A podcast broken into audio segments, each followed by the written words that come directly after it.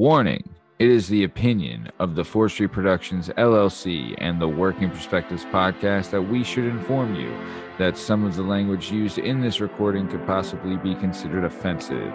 You have been warned, so if you decide to listen to the recording, then don't complain about the language.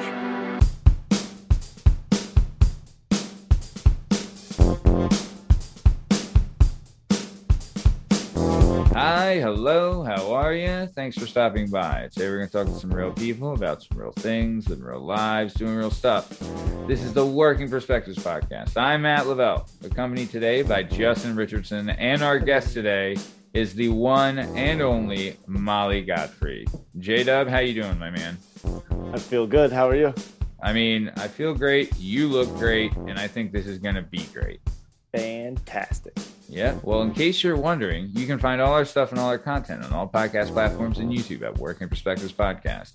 You can have us on Instagram at Working Perspectives Podcast, and you can join us on the Twitter and the TikTok at Working P Pod. If you'd like to be a guest on the show, please email us at workingperspectives at gmail.com. And please just get her off my back, like and subscribe so my wife leaves me alone. All right, let's get this thing started. Let's go. It's all objective to be effective by voicing societies. Working perspective, exploring your day and how you get paid.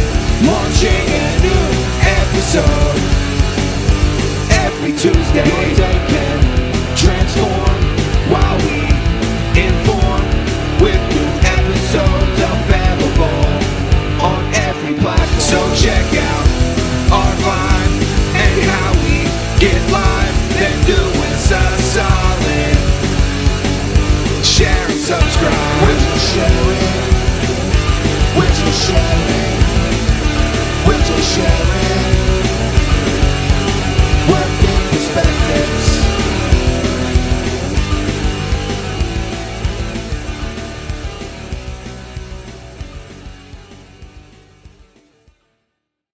All right, J Dub, let me tell you, let me tell you, let me tell you about this one. So, you know, there's a long road that we all travel down, and it's called life. Am I right or am I right? Go on. Yep. So there's sometimes on the long road of life where you run into people that you have a really strong connection with, and then you know things just happen, and your roads travel down different ways, and you don't see each other, but you think about them from time to time over the years, and hoping like they're doing well and things like that. And Yeah, one yeah. of the Sure, things, sure. yeah, and one of the things like about social media, like I do fucking hate it. Like I fucking hate that I have to. I the thing I hate the most about it is that I have to do it right? Like I hate that I have to do it, right? Because if I didn't have to, I fucking wouldn't. But uh, one of the one of the great things about it is that it does keep you in touch with people that like you like you you know that went down another road. You know what I mean? Like you know that you guys aren't on the same road anymore. You know it's what a I mean? laundry list of people of like the suggested people, and you're like, oh, that guy. I Yeah. remember that guy. Yeah, Remember yeah. that guy? No, Yeah. dude and one of honestly one of the great things about doing the show is a chance to reconnect with people like i just booked a guy to be on the show right? And i haven't talked to him since you know we were maybe freshmen in high school right? And i'm like super tickled to have him on because it's going to be awesome. And like i've known him since we were in like second grade. You know what i mean? So it's like great things like that happen. But i think too like you know i don't know. It's i'll also too like I look back on, say, like, you know, like our teenage years, right? Like that was kind of around the time me and you actually met, right? Because what Yeah. were we, like 14, 15, something like Yeah. that? Somewhere right around there. So, same time as me and our guest today, Molly Godfrey, met, was about in that same age. And dude, I'll tell you, those are some struggling years. Oh, baby. Things get weird in those teen years. Am I right or am I right? Up to some all kinds of nonsense. Oh, bro, you're finding out and stuff. embarrassment and Oh, yeah. Yeah it gets it gets really weird but it's also like it's also like you find people like that you know like you like you find out these are people that like you need you know what i mean like like uh like i don't know like you're like you find someone that you can relate to that really helps you through those struggling times right Yeah. You find people with the same oddities that you yeah. Yeah. You no. trauma bond. You got all kinds of things you people like fall into each other for. Dude, dude, you know what? It's a beautiful thing. Amen, man. Amen. Trauma bond. Trauma bonding. Nailed it on the head with that one, pal. Hey, uh, but just kidding. But uh, either way, no. Um, I'm super. ha- So when I was going through, like, honestly, it was a really rough time for me. Like, my dad had just left. I would get expelled from school. I would be arrested. Like all these things, you know. But it was always like nice to have a friend that like I could talk to and relate to, and like you know, just just like uh you know someone that like a good person that knew you had like your like they had your best interest at heart. You know what i Yeah. mean? And that's like a rare thing you know?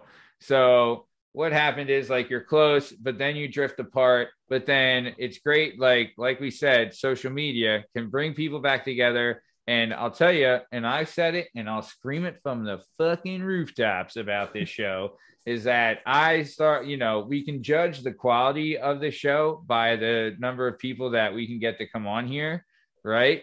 And when I found out that this special person not only liked the show, but was a listener of the show and agreed to be on the show, I'll tell you, I was tickled pink when she decided to come on. I'm super happy to have her here. She's an author, right? A published author, right? She's a business owner, she's a mom, she's a wife, and I'm super happy she could come on. And Molly, thank you for being here. And I would just like to ask before we get started, how do you like your Cheetos, crunchy or puffed? Crunchy. Yeah, goddamn right, crunchy. I'm- Everyone Justin, says crunchy. no one, no one. Everyone says Who crunchy. likes a cheese puff? I like puffs. I like balls. Cheese balls. He loves the uh, plant planters cheese balls. Is a puff boy, yeah. Yeah, Planters cheese balls are the creme de la creme of the cheese ball, you know, family.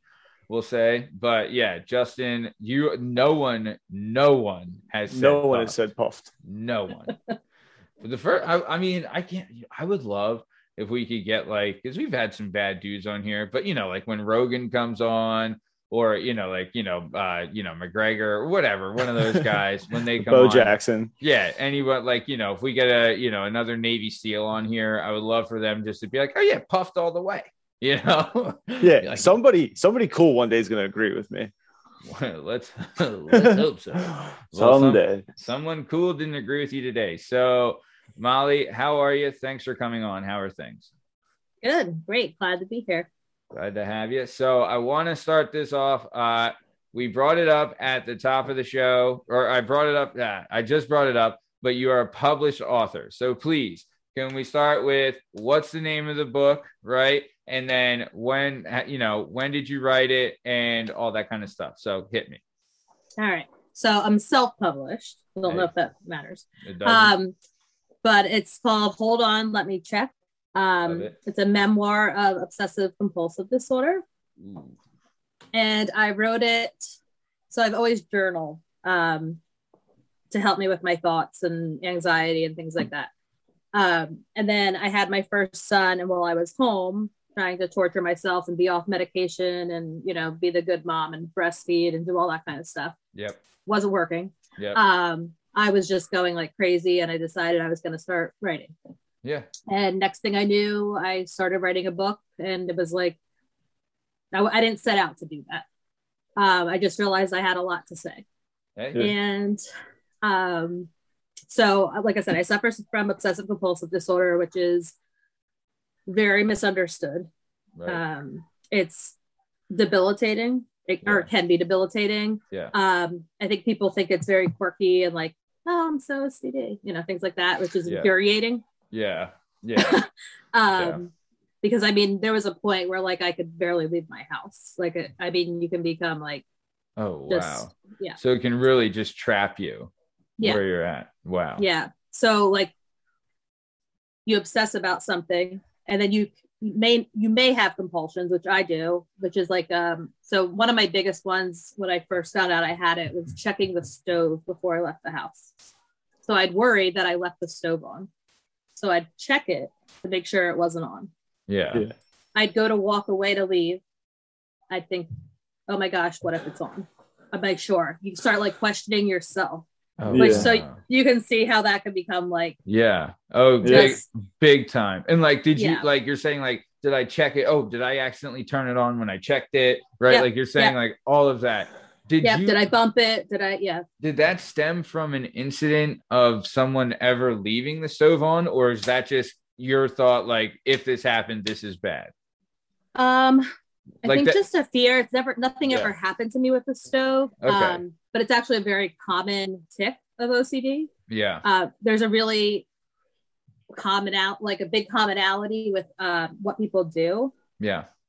Uh, so like checking doors, things like that, being worried about diseases, um, which Yeah. are all things that I've had worried about. Um, and it's what I can. So it's kind of like a controlling thing. So I can control if my stove's off. So it's like that anxiety builds up, and it's something I can actually physically look at and Yeah. you know focus on. Yeah. Um, but what why I think it happened is because I was in a unhealthy relationship. Uh, Yeah. Not that that person gave me OCD; it was in me.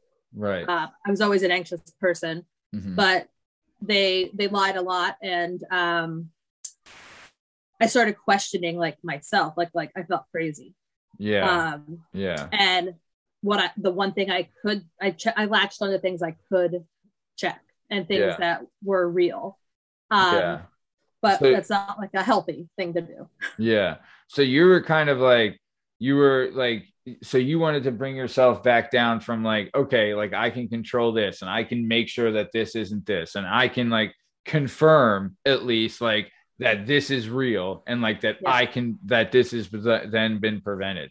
And then Yeah. you would like trap you, like, did it eventually escalate from more things to like not just, it's just like everything. Oh, and yeah. you're, and so then it's taking you hours to even leave the house. Yeah. Right.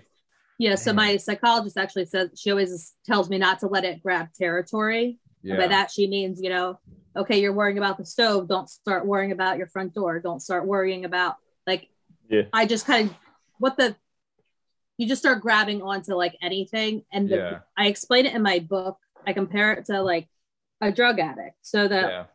You know they need drugs to to get that high and feel better when you when you're obsessive and you compulse the compulsion gives you that release but it Oh, only lasts wow. for so long completing the it's- task.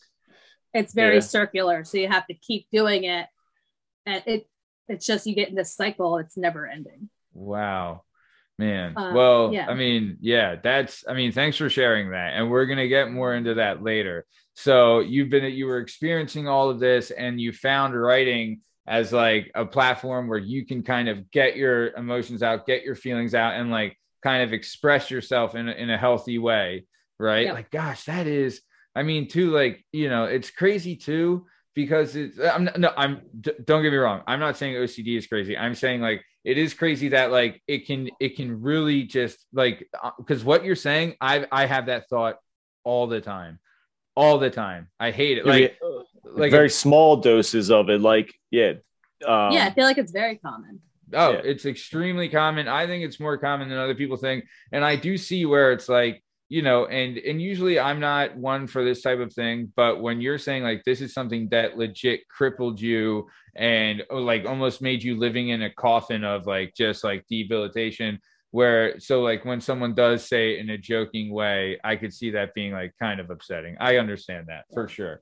Yeah. i feel like at the same time like that's why i kind of wrote the book because i was that person at some point that didn't realize it was really that bad of a disorder i was like Yeah. oh it's kind of whatever you know people like to be orderly that kind of thing yeah. Um, but one of the worst obsessions that I've ever had that just it's like horrible. I hate when I when I get to that point and it's really a common obsession is that you're hitting someone when you're driving. So I would worry that I wasn't paying attention because I'm like so filled with anxiety and not focused that somehow I hit somebody. I'd look at my rear view mirror, couldn't convince myself that I was okay. I'd go around the block. I'd go around the block. And I I told my psychiatrist this and I was like, I don't even want to say this out loud. Like I feel like insane. Yeah. And she's like, No, that's really common. That's a really common one. And I was Um, like, Still, that must have been refreshing. But I mean, like in a way, refreshing, but also just horrifying. You know, yeah. like wow. in the So- moment. Yeah. yeah. man because you get Sheesh. legit like 'cause that's like like you're filling yourself with like i've i mean we've all i mean i've been in an accident justin i'm assuming you have i think we've all been in accidents before yeah so it, there is like you do get like a like an adrenaline hits you so for you to like spark that just by your thought you know like that's got to be just whew, scary Yeah. stuff scary It's awful. Yeah. yeah. So, well, like she said, and honestly, I would suggest for everyone to, to read this book. It's great stuff. And, you know, it's a great story. Also, we love, uh, like, one of the good things about this platform is being, like, having, being, bringing awareness to different topics. And I think this is definitely something that people should be aware of and, and really get a more in depth insight to actually what it really is, you know. And the link for Molly's book is going to be available, or it's, it's available. It's available on Amazon, but the link for it's going to be in the description of this episode. So I highly suggest checking it out. Really, really great stuff.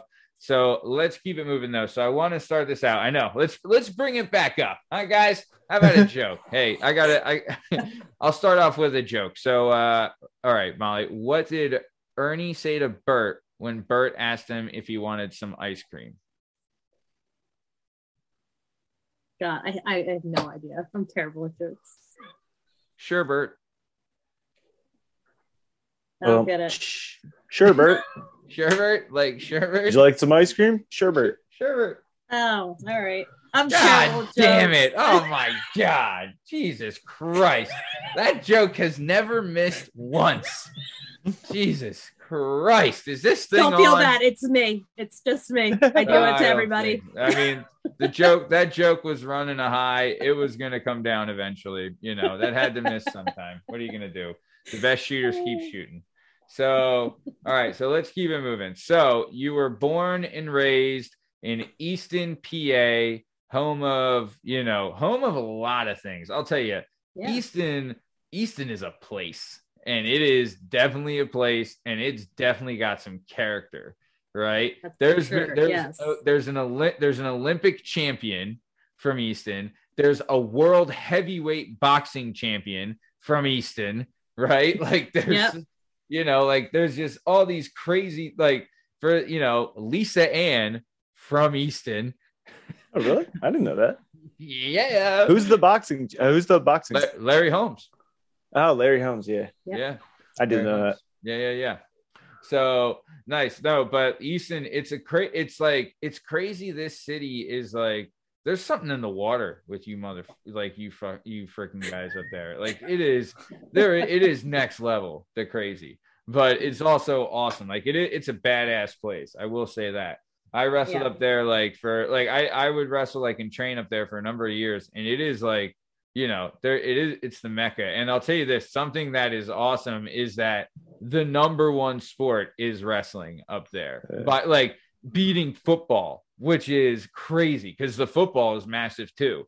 But wrestling's just like, dude, that if you ever went like this, this is one of those places that they do it so right that it makes people want to wrestle, right? Like there's it's rare that you go to a high school and you see a wrestling match and it makes you want to be on the wrestling team. This place does it freaking right. Like all like if you imagine this, Justin, if you will, you go into their gymnasium, massive gymnasium, probably sits like what four thousand, would you say, Molly? It's big. Yeah, it's big. So 4,000 jam packed, jam packed, where it's like, it's like people are standing and like, like they're inches away from the guy. Yeah. Like it's jam packed, right?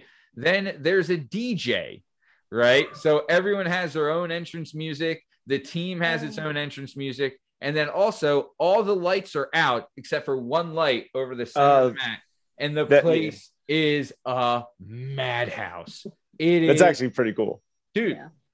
Could you like you? It's a cool way to do it. Yeah, Yeah. you'd want to be on the wrestling team if like the wrestling team came out hoods up, right, blaring some awesome Yeah. music and like an entrance, like that shit. That was like some of the best parts of wrestling, like because you get so freaking hyped doing that. It feels shit. like an underground fight, like just a singular light in the middle. dude, You just walk, one man enters. Well, you two men enter, one man leaves. kidding. dude. And it's good to be the home team, and I wouldn't know, but I'm assuming it's good to be the home team in this situations because being the away team fucking sucked. Let me tell you, I'm like, because like, dude, the crowd, like, legit, you're watching an organized gang fight is 100% what it is it's literally what it is We- Right. We've brought our gang. You have your gang. Think- now think- we're all gonna wrestle. think about it right it's uh it's all kids repping like colors of one school or colors of another school right or like of an it's not even a school of an area right you're representing an area at that point like you're representing your town right and then you're going there you're going to fight the guy that's the same weight as you and set like similar to size right and then yeah you know and it's one-on-one and everybody watches and they yell and it's nuts and like these and like the, the- I'll tell you, I think I, I remember watching like a history thing and one of Easton, like the first ever Pennsylvania, Pennsylvania is the best in wrestling. We've brought it up before. Big deal. Yeah, we talk about wrestling, shove it. But uh Easton, the first ever Pennsylvania wrestling state championships, I believe Easton won five of the weight classes. Right. I think they won almost all of them. I forget how many were. but Alrighty. they- Yeah, I didn't know that. yeah, Easton's dominated for forever. we have a lot of state champs. yeah, a ton, and you keep on having them. Yeah, like We have we have though. Um, those were the days like Yeah. what you're describing. That was my Yeah. time, my Sure. era. yeah, Um, it's not the same. no. Not the Do you same think anymore. recruiting has really affected it? Like the way people do. I remember. I think when I was a junior, you were a sophomore. You got Easton won the state championship, and I think that you had there. I think you had like what eight state place winners, right? And that sounds about right. Yeah. and it was Chisuli, Mikey Rogers, and I think and maybe Dan Brown. Uh, won. Dan Brown was there. Did he Uh, win or did he Rizzo? I don't think Dan. No, I don't think. I don't think he, was in the finals. I think he lost. Oh, and Gino. And Gino. Gino, Yeah. um, Jake Giamoni, Jake Giamoni. But like the year I- they had like so Steve Cabot is uh co-host of the show, former guest of the show, just you know, the best students around. But he is coached at a wrestling uh, he's coached wrestling at a school for 15 years. He has had, I think, like three kids make it to states the whole time, right? These guys had eight people place at states in one year, right? Eight out of there's 12 possible at the time, it was 12 possible weight classes, right? So eight out of 12 they're placing. They're fucking, you know what I mean? Like, yeah, yeah, yeah. No big deal. No big yeah, deal. and NBD, and like I think like I think it was like six of them were top three, which is even crazier. And one of them, and I'll say it, you know, we I, I we did talk. Cabot had a story about him, but uh, this one guy's name's Gino Fortabono, right? Yeah, a nice a nice Irish kid, Gino, Gino Fortabono. um, but he has, and I'll dude, I'll say it till forever, the best state finals wrestling match ever. It was incredible, incredible. The way it works, Justin, because I know you're, I know you're wondering, is that to, to get to states, right? You have to wrestle in districts, and it's the top three out of districts, right? Three or four. when I, when Gino was there, it was the top. I think it was top six out of districts, and then top All right. three out of regionals. Okay, so it's the top six guys from your weight class out of like thirty, right? So there's 30 guys in your weight class at districts, right? And you the top six make it, right? Then you go to regionals. Then Yeah, there's well, districts is all the high schools in your area. correct. in our district. Yeah, yeah. yeah, Yeah, in your and then- and then exactly, and then you go to regionals, which is all the high schools in your region, right? All the And- winners from the districts. Correct. Yes. So even better. Yes, Yeah. Even better exactly. And it yeah. go yeah, it levels up, and then from there, it's top three make it to states, right? And then yeah, and then when you're at states, it's you know you, you fucking you go It's to your, Is it like uh I know for for high school football it's PA cut into four and it's all four quadrants and Yeah. that's the state champ like they take two uh football it's I think two teams they take three wrestlers from each correct. quad- The- quadrant and then make a uh, a tournament. I Yeah. think I think we have state more than that region. I think yeah, I think I think you're there's right. pretty I, many. Four? I think Yeah. it's six regions total because I think it's 18. yeah, because it's like yeah, there's like the northeast, which is what we are. we're Um, southeast. cen- yeah. central, southwest. Yeah, yeah. Because I think so. It's it's not cutting into four; it's cutting to six, right? Yeah. So because I think it's 18 kids per late class, right? I think it's 18. Yeah, that sounds right. yeah, God, I, sh- I should know that. Yeah. Whatever. Who cares? But either way, so yeah, top three make it. So like, imagine, dude. There's in your- in your district alone, there's thousands of kids. In your region, there's so many, right? In this weight class, and three of them make it to say like Cabot. Cabot placed second at regions. It was a huge, huge deal. It's a massive, massive deal, right? And like you know, there's other guys that would win it. It's you know, it's a big thing. But either way, so uh, but this you know, Gino was at districts, makes it to the district finals, and he loses in an overtime ride out, right? Which is like Seth it- Lisa. to Seth Lisa, right? Great wrestler, but he loses in overtime ride out to one of his biggest rivals. So yeah, so Gino loses to this guy Seth Lisa in the district finals in an overtime ride out, which means that they went the whole match. And the way the winner, right? The way that you go is there's one guy on bottom, one guy on top, right? You have 30 seconds. If the guy on top holds you down, keeps you down for 30 seconds, he wins. If the guy on bottom, right, escapes, then he wins. And you have 30 seconds to do it. And it's crazy, right? Yeah. So then then so they both make it out of districts, right? Then they go to regionals. Same thing happens where they both ends up in the regional finals, right? In overtime. Overtime ride out again. So Gino Gino lost in districts in the overtime ride out. He couldn't keep Seth down. Seth escaped. Right. Then mm-hmm. in regionals, same thing where Gino was on top and he couldn't keep Seth down and Seth escaped. Right. So then we make it to states, which is in the sweetest place on earth, Hershey, PA, Hershey, Pennsylvania right? I used to, dude, I love we it was such a party going out there first state. Oh my god, it was such a blast. We had the best times. But either way, um, we're out there and same thing happens. State finals, right? same thing. Gino Fortabono against Seth Lisa goes into a double or you know overtime, double overtime ride out, or just overtime ride out. I think it's dou- I think it's yeah overtime. Back then, it was like you had like one minute, I think, um, overtime, and then ride out was the Yeah. ultimate. So he goes to an overtime ride out again. This time, Seth is on the bottom again. Gino's on top, and Gino has to keep him down for the 30 seconds, right? But what Gino had done wrong is he had had bad hand placement for the first two times in districts and regionals. He fixed his hand placements where he would cup underneath the the arm like up here on the shoulders, and then he was able, dude he holds him down, right? He's like they're fighting like madmen, you know. Like you have to imagine this is probably You got to hold a man down for 30 Well, seconds. Like- they're both well, they're both. I think they're both seniors at this time. They both wrestled varsity all four years, so they've probably wrestled each other twenty times, and that's just at the high school level, not even the midget level, where they probably wrestled another twenty times. So these Yeah. guys have probably wrestled each other so many damn times, right? And I don't know if Gino had ever beaten him at this point, but either I way, think they had. I think they kind of went like back and forth. Okay. Yeah. Oh, you're you're I mean you would know.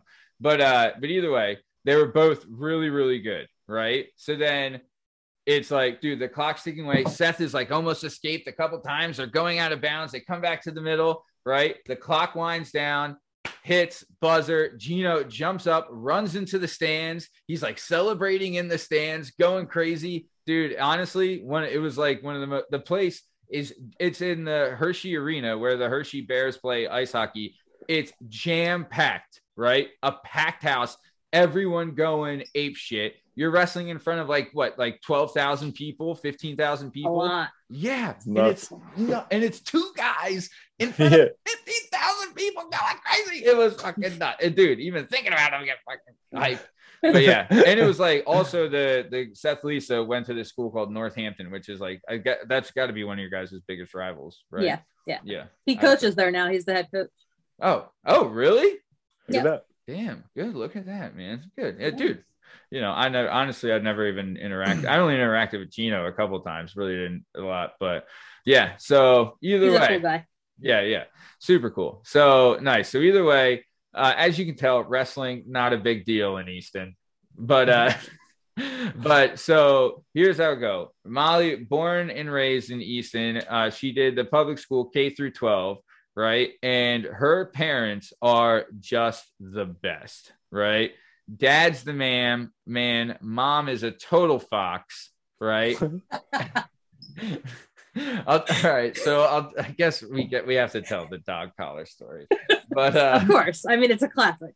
so like we would hang out in Easton a lot, right? And um, like I was I, when I was working up there, and like we would go over Molly's house for dinner because Molly, like we would all hang out. Like Molly has a sister, and her parents are the best. They would make us like stuffed shells, and like it was awesome. Freaking loved it, right? And like it was just like a cool place. Like we could all hang. It was a bunch of teenagers, you know. So it was me, uh, Dave Witt, and like uh and Tom, my brother Tom and then like you know Molly her sister a couple friends and we're all just hanging out at the house like doing whatever and Molly has dogs there right? And one of the dogs had was in some heat we'll just say was feeling the heat right? It- so, yeah. so uh the dog just kept humping everybody right?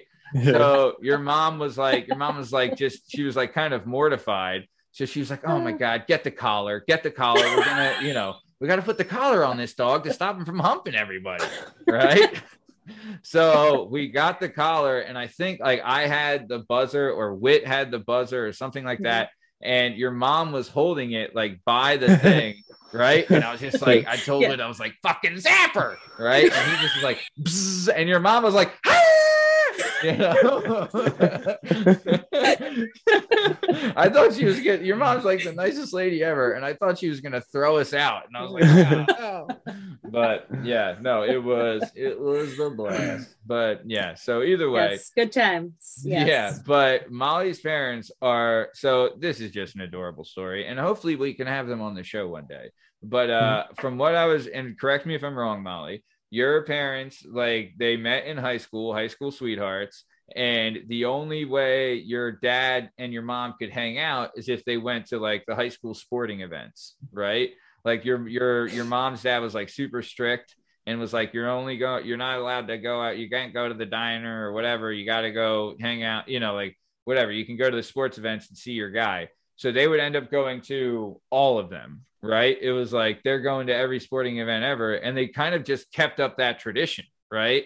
And Yeah. like and like wrestling is so big that they go to like one i feel like they would like because they're like you know like the biggest team fans. So they kind of develop a relationship with all the wrestlers on the team you know, like because a lot of those wrestlers would go to wrestle D1 college, and then your parents go to the D1 college national championships every year as well. Every year. yeah. So like they would go there, and then they're seeing like guys that they knew since like you know the midget programs. They're like, oh hey, how are you? You know what I mean? Yeah. So, but Until I got to college, I had never missed a state tournament. oh wow, really? Man, I mean, Yeah. it is a blast. I let's It say, is fun. You know, I mean, I don't know. I don't really remember when I was, you know, sure. a baby, but Yeah. uh, yeah. Man, so You know, the- my parents, so they, they lived across the street from each other. Right. Oh, really? Um, I didn't know that. Yeah. Like and growing actually that- up. Um, so my dad didn't grow up in the house that were like across the street from my mom, but he moved there when they were Okay. older. Okay. Um, and that's you know everyone like in Yeah. Easton, you kind of hung around your block and that kind of stuff, and yeah, Yeah. that's how they met. And then um, yeah, my grandfather, my mom's dad was very strict. Um, yeah, they had to like always explain where they were going or that kind of thing. right. Um, and sports was yeah was their was their thing. So yeah, and funny fact, um, I met my husband and he lived across the street. ah, look Look at how that. history repeats itself, huh? Yes. Yep. Yeah. Nice. So It's crazy. So the reason we bring that up is because your parents were like at wrestling everything. So then eventually when you got to high school, you you know, obviously you I mean, you could have wrestled, but you chose not to. But you, instead, you and your sister were both the wrestling team managers, right? Yes. So I will I will say this. I'll tell you this. So our school was very famous and we were all very proud that we had our wrestling managers were smoke shows. Just total hot boxes, like freaking total smoke bombs. Like Louisa, fan of the show, listener show, Louisa Santos is one of them. Spencer was another one. Tina was an- like they were all just rockets, right?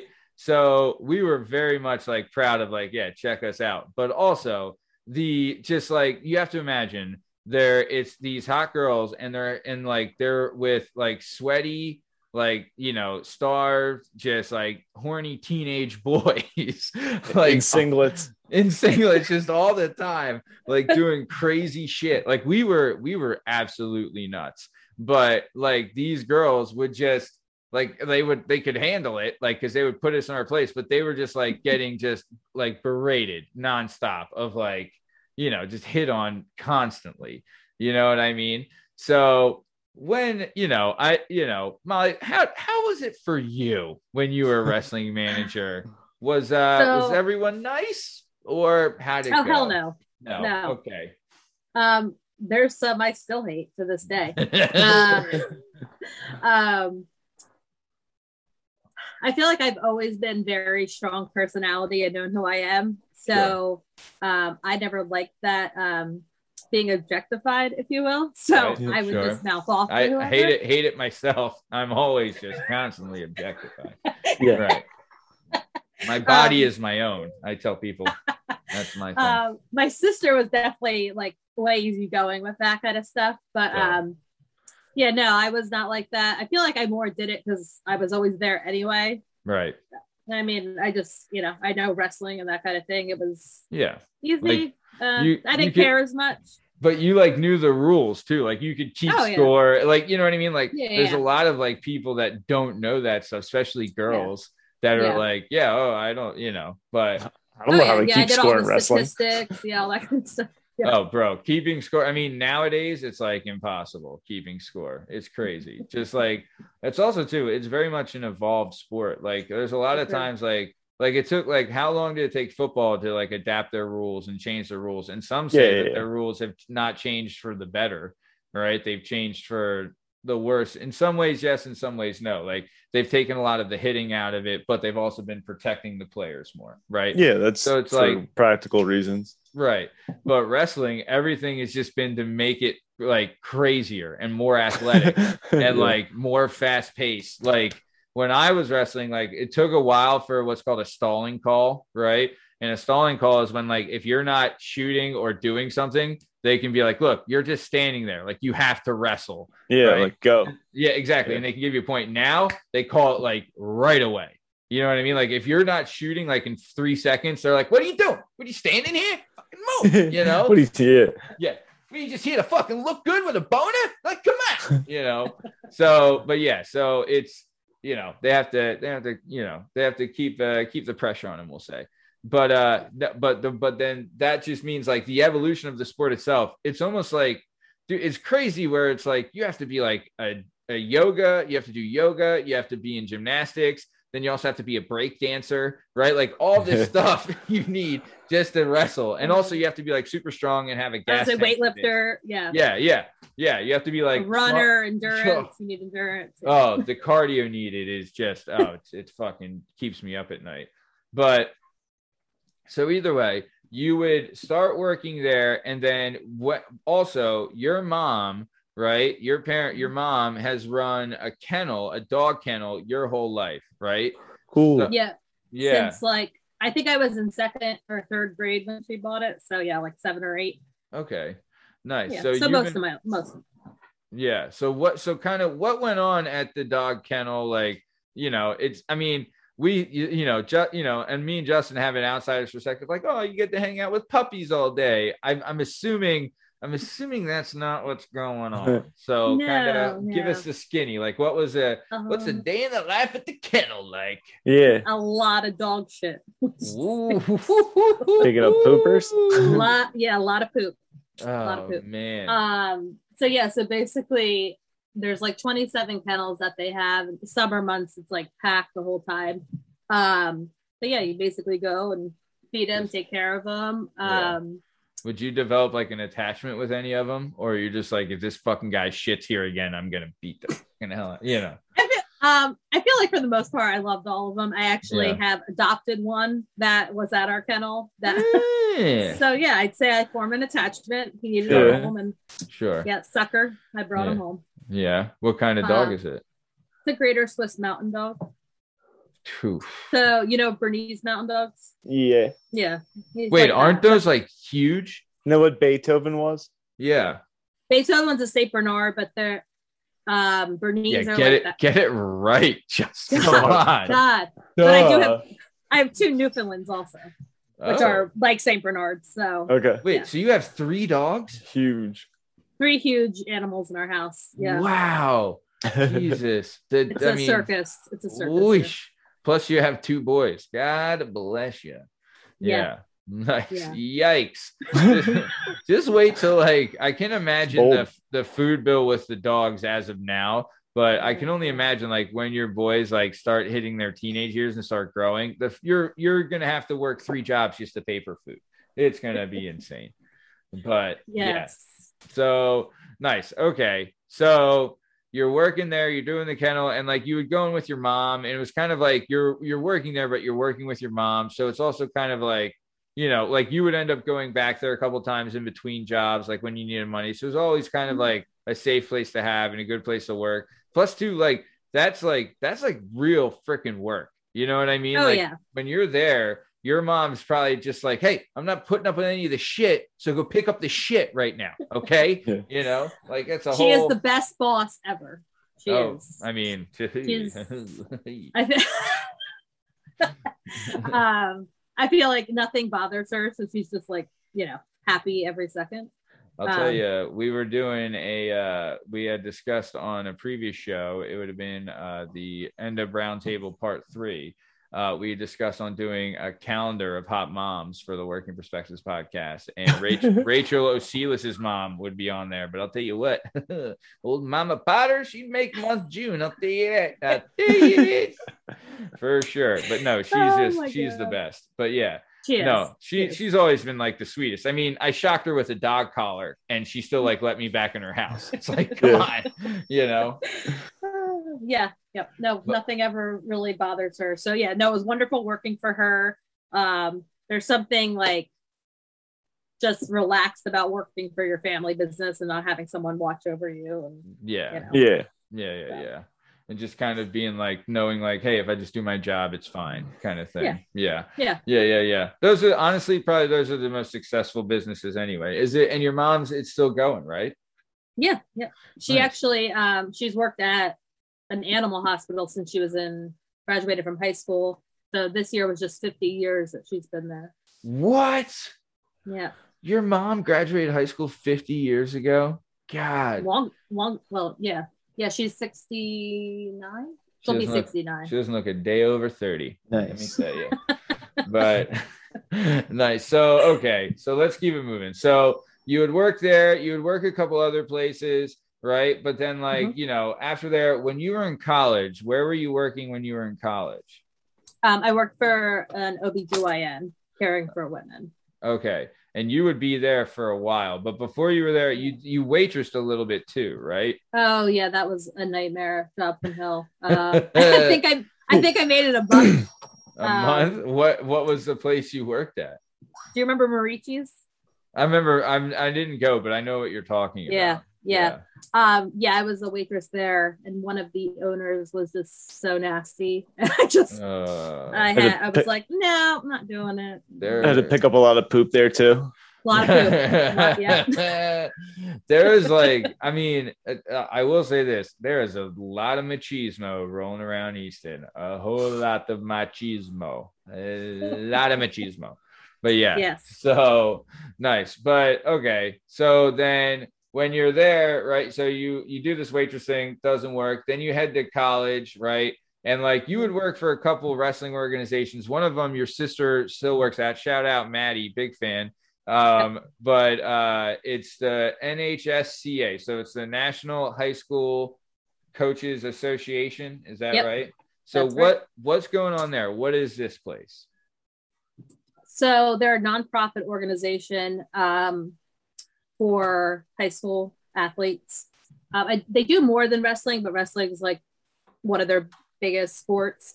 Um, so they make tournaments. They have tournaments throughout the year. They're known for high school nationals, which is like this massive tournament that happens every year in Virginia Beach. Okay. Um, and then they have like dual meets down, like um, dual tournaments also.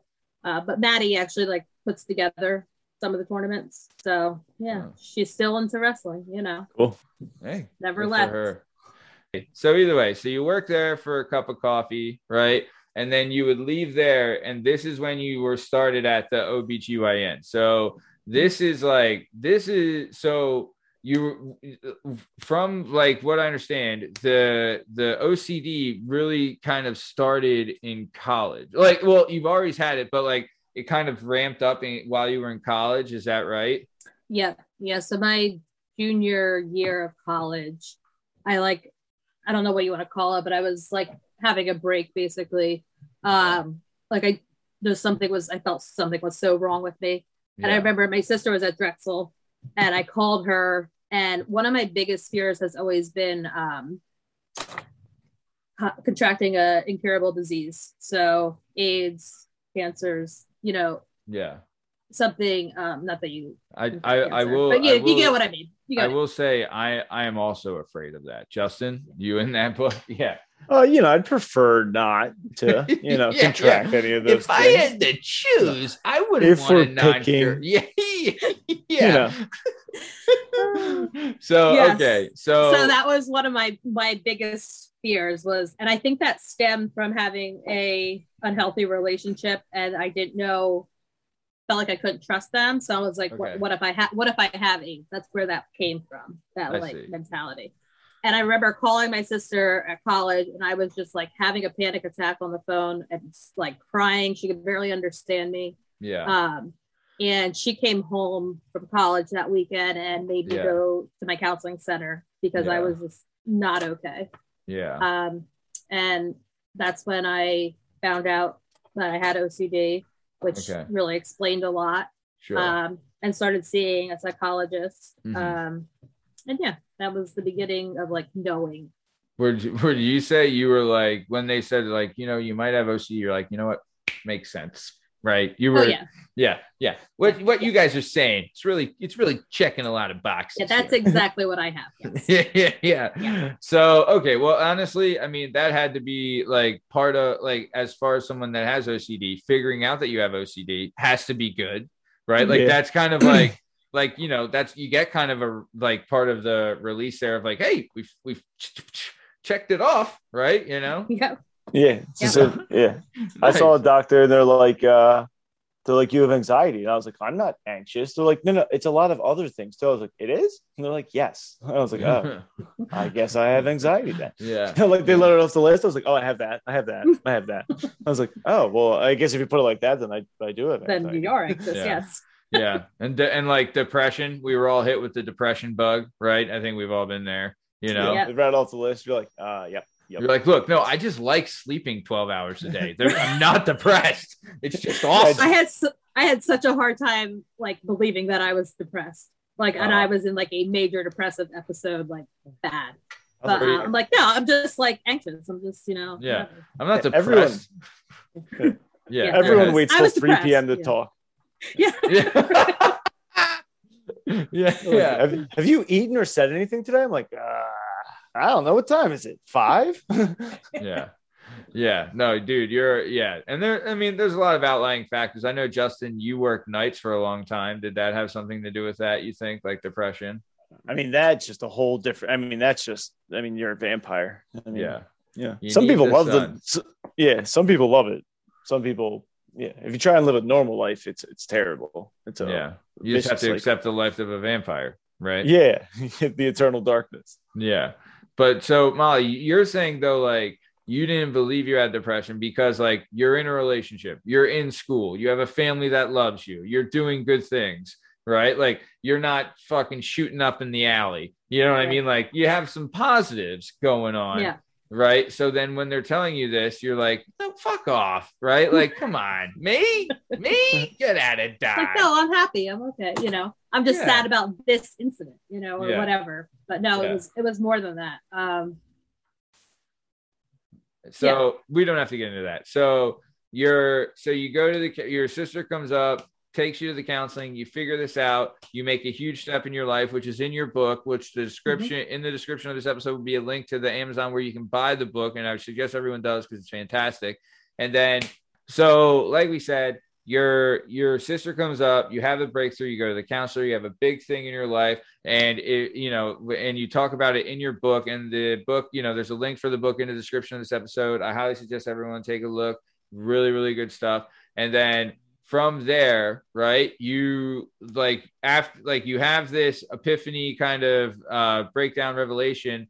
And then had you already started working at the OBGYN or did would you go to the OBGYN after you had like this thing? I was already there. So I was I started there when I was 17. oh wow. Yeah. So I was like uh I think I was a senior in high school when I started there. and, and- Um okay. And and what were you doing there? Like you weren't stealing looking at bajingos every day, just like bajingo. so I actually I bajingo, wanted to be a doctor. Okay. Um, so Same. that's why I actually started work working there Right. um, to see what it was like and whatever. But no, I did. Um, I guess you would call it like a medical assistant. I went in for procedures and all sorts of stuff. Nice. Um, and Okay, then so through would- college, I you would watch and like yeah okay sorry Yeah. Go ahead yeah um, I mean, and through college, I had the most amazing boss. I love her to this day. She's just awesome. yeah Um, and she would let me, you know, kind of come when I needed to, go around my schedule. yeah Uh, so I mean, I would do all sorts of stuff. I mean, I eventually started doing billing. I, I did everything. oh that's great though right like Yeah. you kind of saw Not like how the sausage is made justin what did you want to be when you grew up when you were a kid Uh, like a space pirate, right I think, because I didn't Huh. really, I really, I didn't want to drown. You know, it sounded like a nightmare.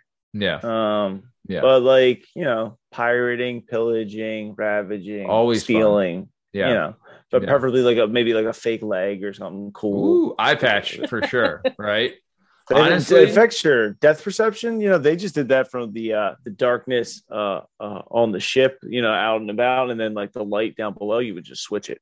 Yeah. Yeah, I remember seeing that too. Because like it would like your eye would automatically adjust to the because it's complete darkness down there, right? Well, So, out like- on the out in the sea, it's complete darkness. So to be able to see rock stuff, you want to you don't want your eyes to dilate. You want it as big as possible. Yeah. So if you were to go down below real quick, you put your eye patch over that eye to keep it dilated. So when you go back up, you don't have to like wait. I guess I don't know. Hey, I mean, honestly, I would I would wear an eye patch if I could see through it because they're just fucking badass, man. Like if you see a guy like I think there's the one uh there's the one like Navy SEAL congressman guy that has an eye patch, and I'm like, well, this guy's just the baddest motherfucker that's ever lived. He's got a fucking eye patch over here, you know? Like, come on, come on. Because the eye patch is the one medical accessory that has not evolved since 1604. It's just a strap and a flap. That's Same it. thing. We we were like, this is it. This is perfect. We never change this. Oh, your eyeballs messed up. I have the thing that we've been using forever. It's black. It straps across your whole face. We don't have anything better, Yeah, yeah, and we yeah. don't need anything better. no strapping the flap's all you need, babe. Right? Oh, You you're know? gonna be, you're gonna love it. Strap this big black. It's, It's gonna stick out a little bit. You can put it on either eye. How does it go? Oh, just right across your forehead. You you won't even notice it. yeah, it's gonna leave a nice red line on your forehead. Gonna look Is great. Small, medium, large. Oh no, no, no. One size fits all.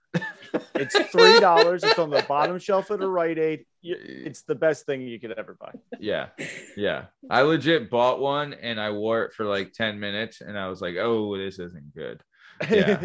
Yeah, dude. I don't honestly. I, I remember doing that, and my dad was blind, and I was like, "How the fuck did he do it without two eyes? I can't even it without one."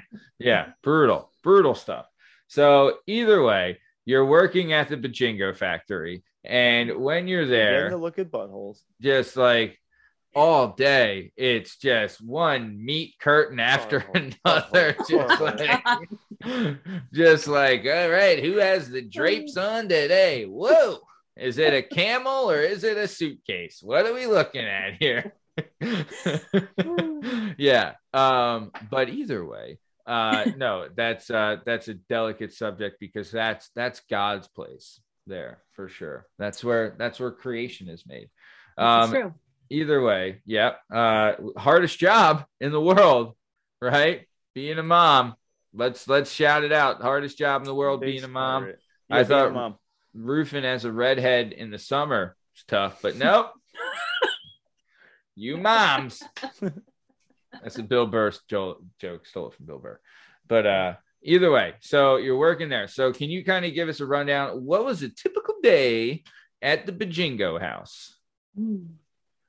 And then by Gosh. Bajingo house, I mean taco stand. And by taco stand, I mean the meat market. And by the meat market, I mean the liquor license. And by the liquor license, I mean the holy Oh. house. And by the holy house, I mean the oh. scrub brush. And by the scrub brush, I mean the deep dive. And by the deep dive, I mean the waffle twaffle. And yeah, I'm running out of names. Justin, by, you got anything? By the waffle twaffle, I mean the. The ham factory. Oh. and by the Where ham we make the factory, I mean the Molly. okay, so The axe wound ward. yeah, yeah. And by the axe Ah. warden, we mean The the squish mitten factory. Oh squish mitten. Oh god. This is, this is just childish now. I mean, Let's it- talk about how many buttholes you saw and how different they all are. I are. mean, I'll tell you this. I'm pretty proud of us for getting to the squish mitten factory. But uh either way, so yeah, what was a day in the life like at the squish mitten factory? That's staying. I love that. So um, after high school, I actually took a year off from college or before I went to college. Okay. So that a year in a life, then I was working there full time. Um, basically, I would, you know, put patients in, do blood pressure, stuff like that. Um, Okay. There's a machine. I don't know um, if you ever saw one. It's called a non-stress test for pregnant women.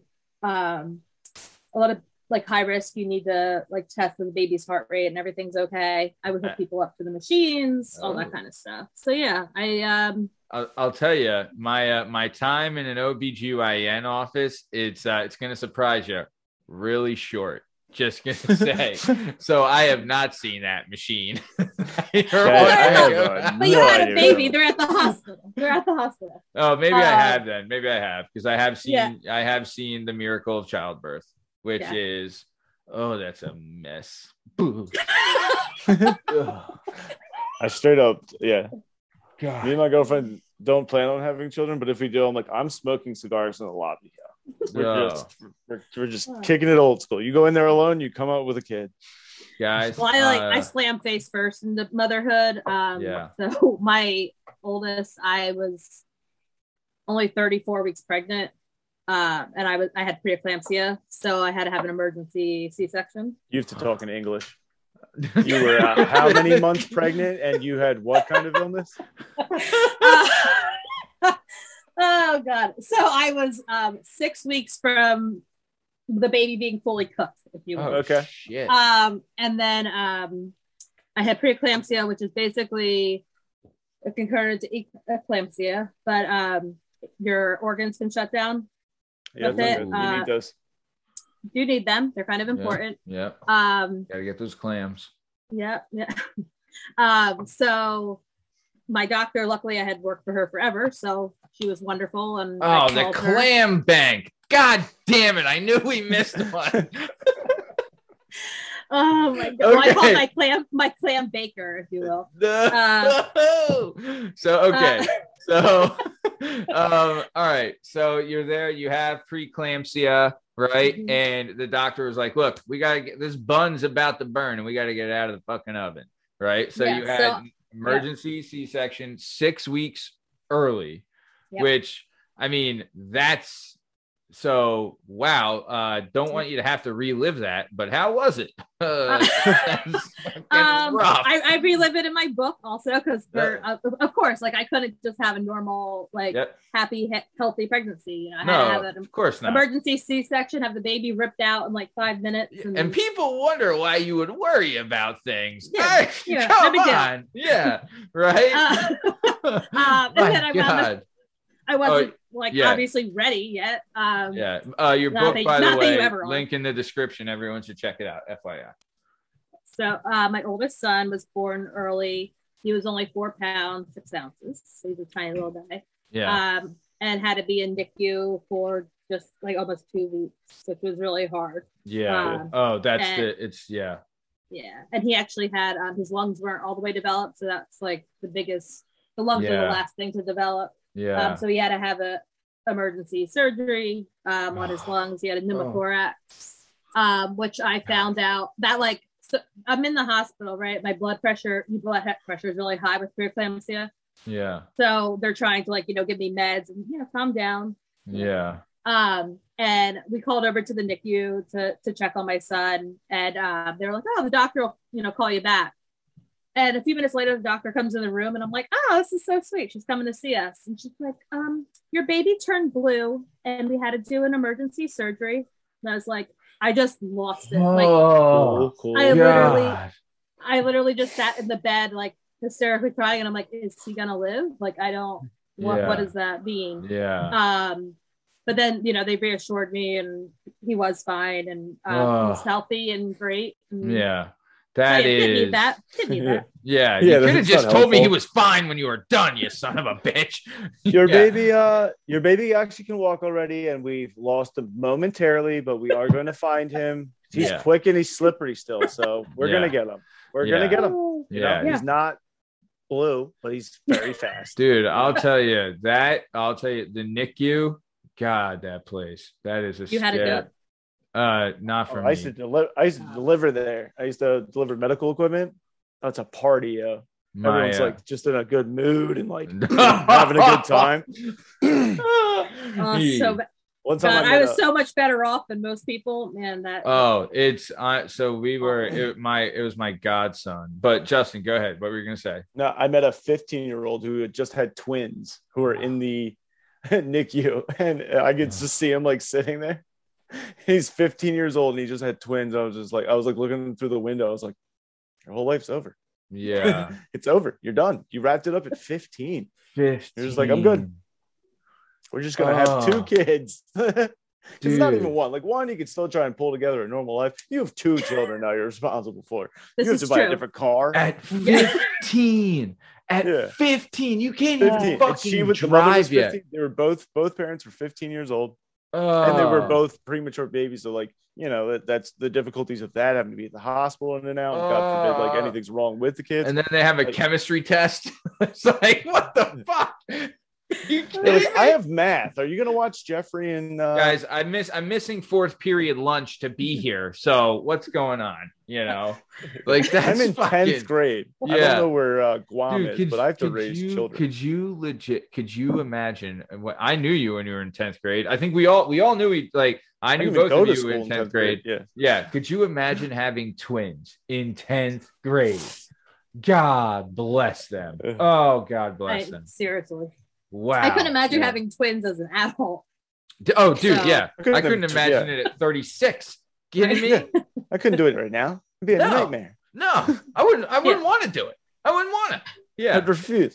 yeah.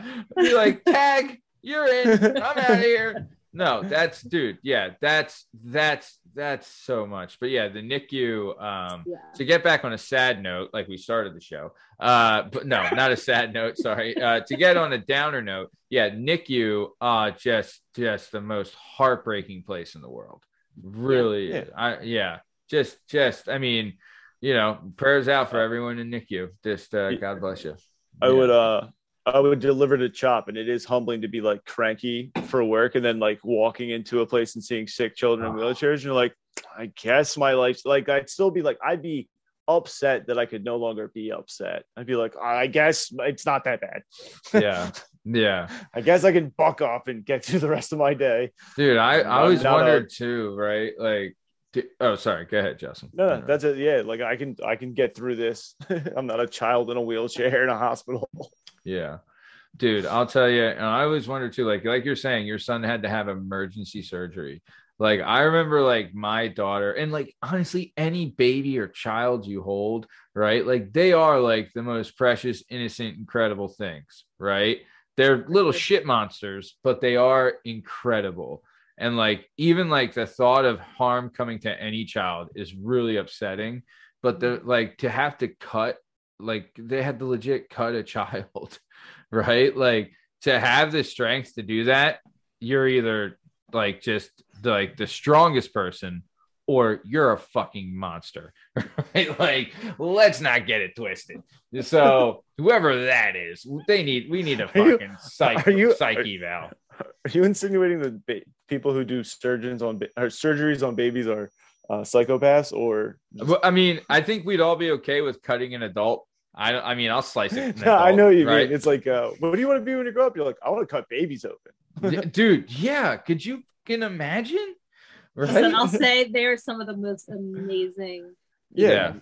I don't know how they this do is it. the Lord's work. They Dude, did I- like literally 24 hour shifts. Like, yeah I, so Craziness. we had a former guest of the show friend of the show and mother of former co-host of the show bonnie mccormick party boy pete's mom. She was a nurse for 25 years and she was a nurse at chop which is children's hospital of philadelphia aka chop number one children's hospital in the world. Number one in the fucking world right?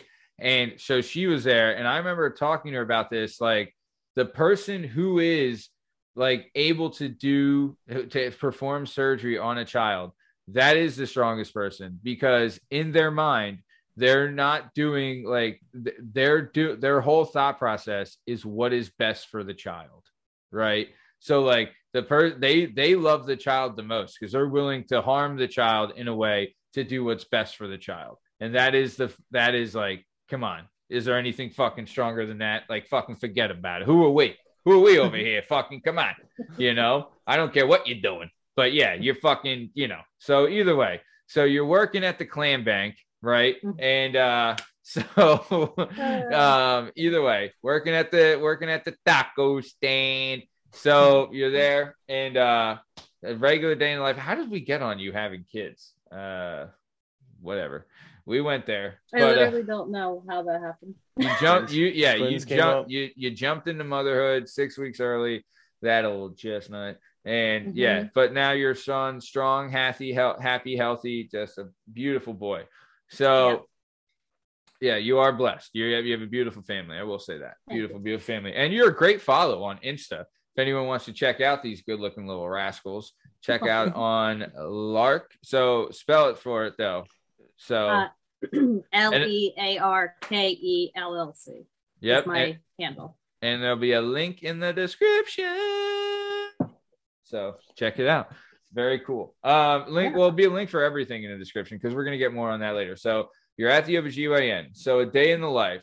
How many, you know, are you looking at a day?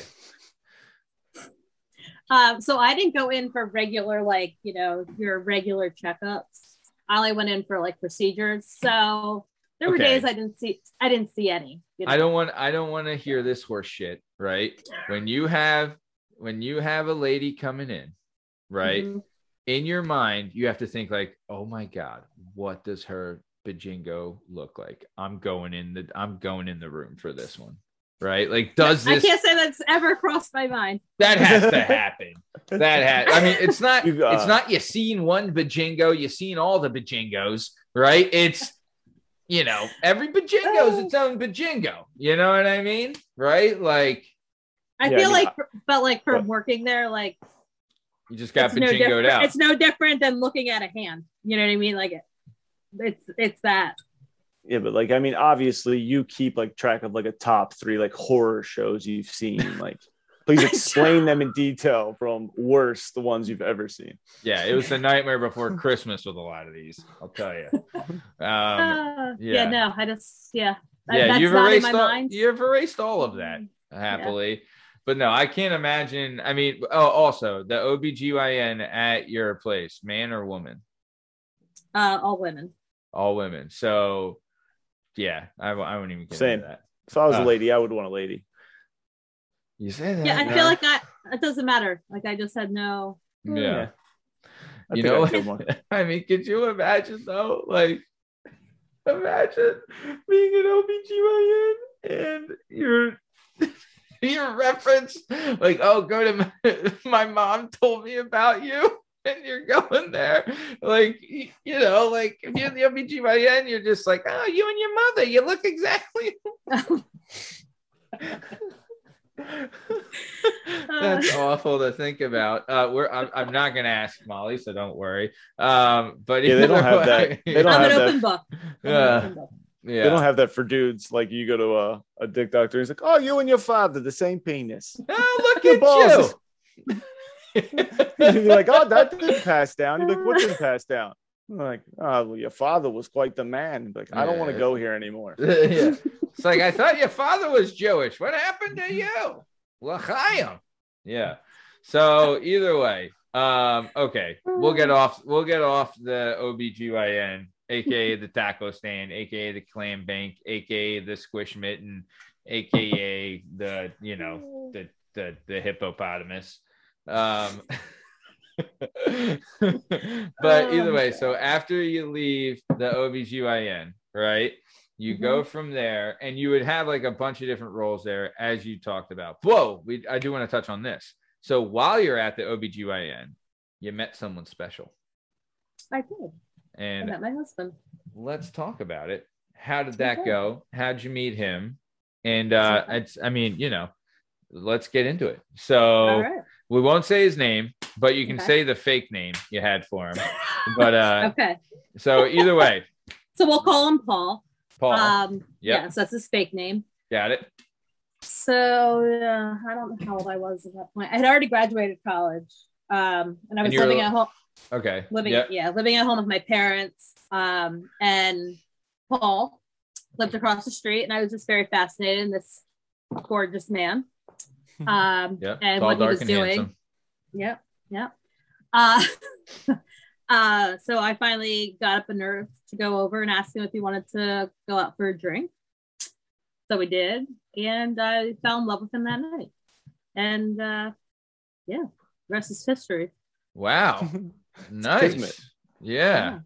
Yeah, I literally text my mom at the night we were out, and I'm like, I, I love him. I just like, You knew. I was I just knew.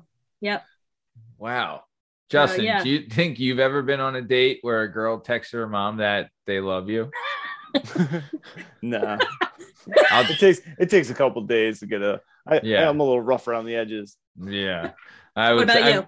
Uh no, definitely, definitely not. Um I probably had a couple, hey mom, can you just uh call the police kind of thing? Uh, but you know, maybe not that. But uh no, I've never had any of that. But it's just I don't think I've ever been well, I don't know. I knew I was gonna marry my wife after the first date, but she did not know that. she she didn't know, but I knew but yeah, no, I knew I was gonna marry her like right away after like one of the first, one of our first nights I ever met her. I knew I was gonna marry her. Yep. Done and done. We're gonna wrap I was up. like, I've been dreaming about you for a while. Finally, glad I ran into you. So yeah, all begrudgingly. yeah. It's like it took Ah, you you're finally long enough. here. Yeah, look who decided to show up. Um, but okay. So you would meet your husband, whose fake name is Paul, Fake Paul. and so he's named Paul because I was, you know, doing some like uh background, you know, investigation on him, slight Right. stalking.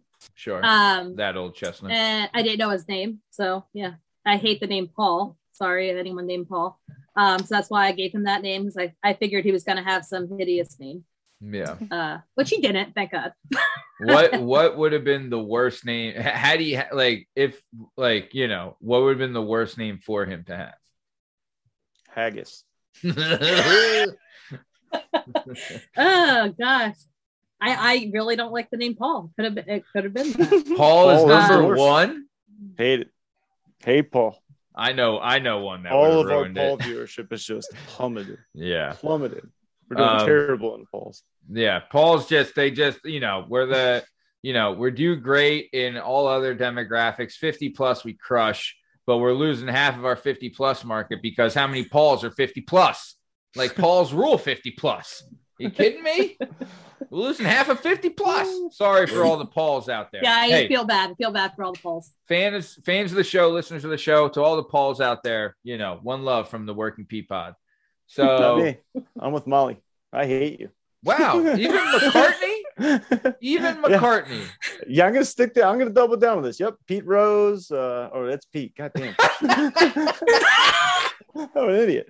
What are Peter, people? Paul, and Mary? that made sense to me. You're fine with Peter and Mary, but you'll leave Yeah, out screw Paul, Yeah, screw Pete Rose while we're at it.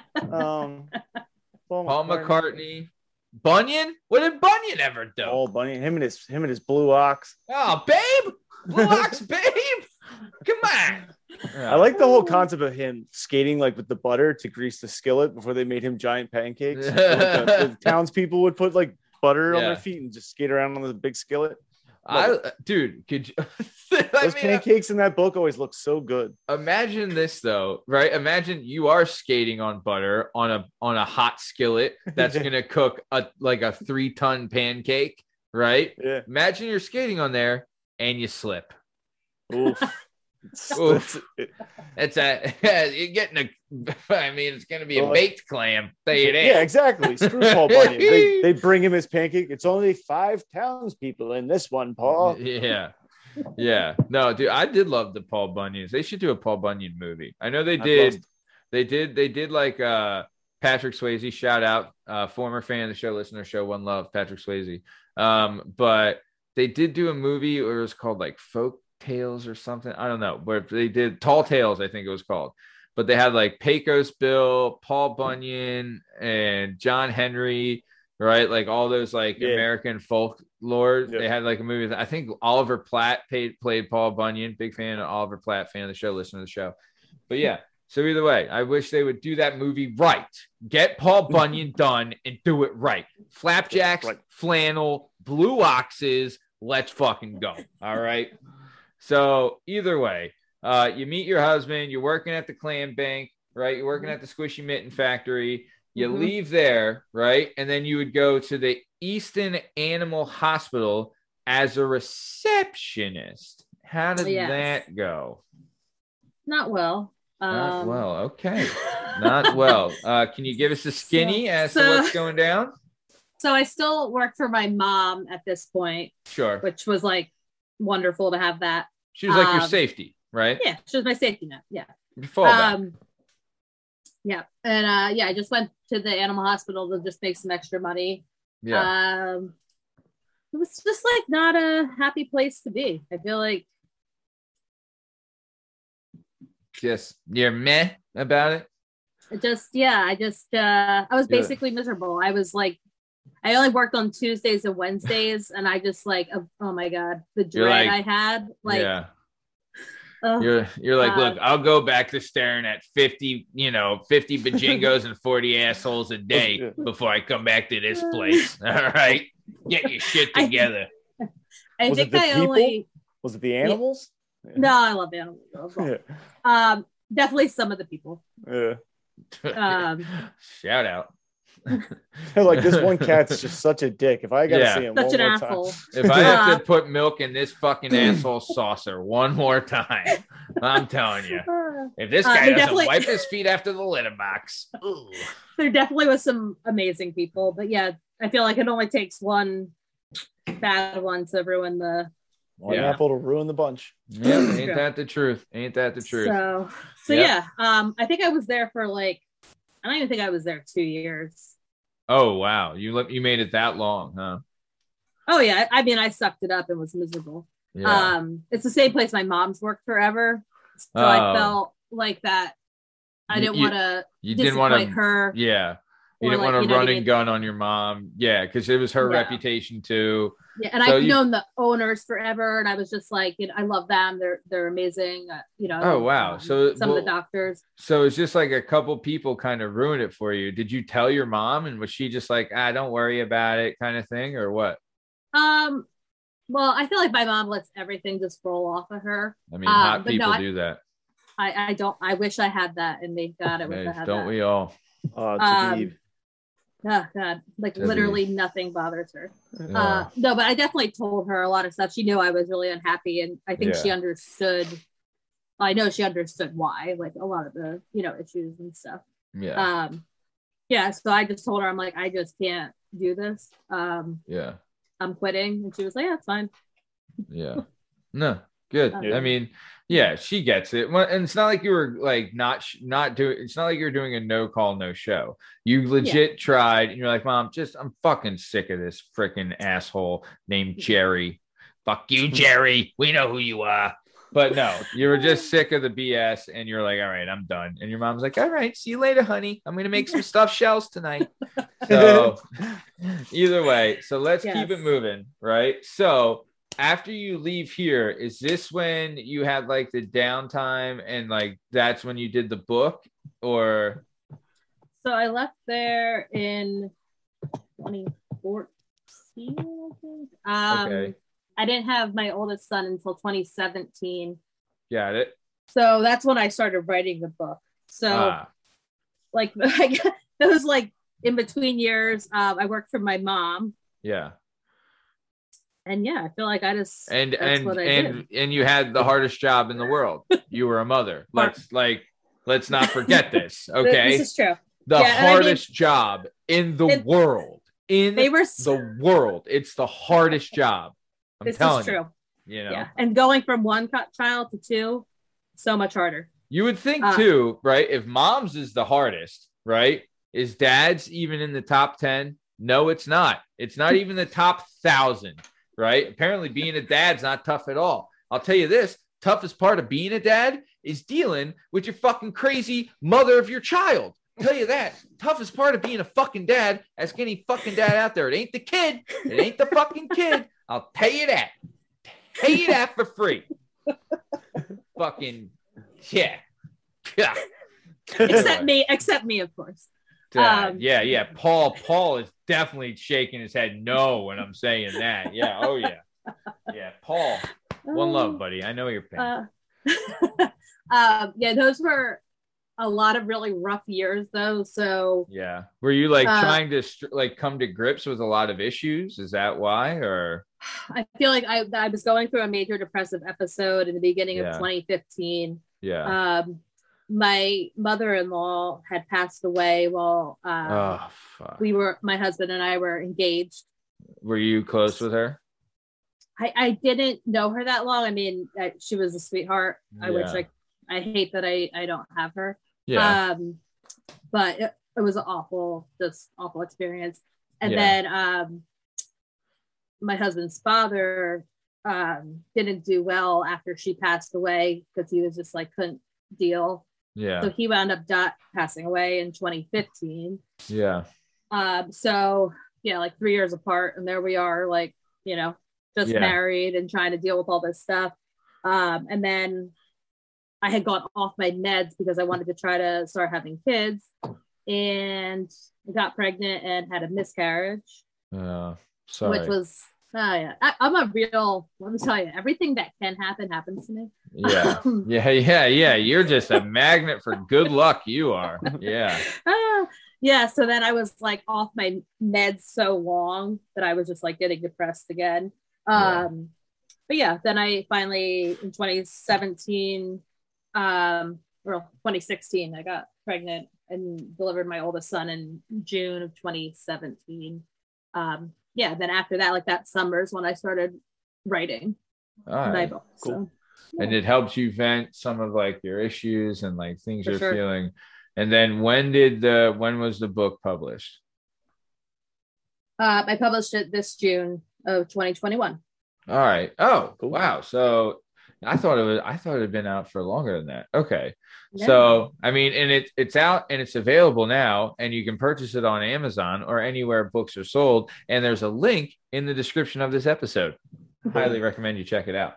Uh, so either way, so you do the book, and we're I want to get we're gonna get more in the book later, but then also how long? Okay, so you do the book, right? Like you have this Mhm. time, you're going through this period, and like you're really just like adjusting your life and coming into your own, and like and like trying to work through your problems, and you also while having children and a husband and a family, and like all these things keep piling up, and that's like you know, husband, children, family is that's the stuff you don't even have to pay for, let alone all the bills you have and like homes and, and things like that, you know? So, like, all that Sure. stuff just it adds up and it can be so much. And there's a lot of pressure. And when you have like a high stress or high anxiety, it wears on people and it wears on you. So, you needed like this outlet and then you were able to pour yourself into this and kind of like, it almost did it give you like like uh like a god's eye view almost of like your life when you're going Yeah, through this sure. book you're like oh wow all of this is like you're kind of connecting the dots on the way would you say that kind of helped when yeah for book? sure i feel like i actually so my goal was to set out and be on as honest as possible Yeah. um because you know i shared there about worrying that i hit somebody with my car because i wanted someone to read it and understand what i was Yeah. you know what other people go through that yeah uh, but there's actually chapters in that book that the time was so hard i don't i, I still don't want to read it wow like i wrote it but i don't want to go back and read it Yeah. wow that Yeah. tough huh Yeah. yeah we don't have to relive that stuff so no but so you but honestly i'll tell you there i i consider myself i am somewhat open on the show there's a lot of stuff i won't talk about about myself and about like my personal life and my wife and things like that and i'll joke and i'll make fun and yeah i i joke about like you know my wife and things like that but i will say this like when you're talking about your father-in-law not doing well after losing his wife if god i fucking pray to god that it never happens. But if yeah, if I were to lose my wife, I would be just done. It would it would kill me. It would absolutely kill me. And I think most husbands feel that way. I, So- uh, yeah, I made my girlfriend promise me before we started dating that she has to outlive me. Yeah. Yeah. Yeah. it's funny i always tell i always tell my husband that i want to go first so Really? Yeah. I'm selfish. I I mean, I would hate my one of my biggest fears, and I God, I just hope it. I pray to God it never happens. But I would hate having to tell my daughter that mommy's not coming back.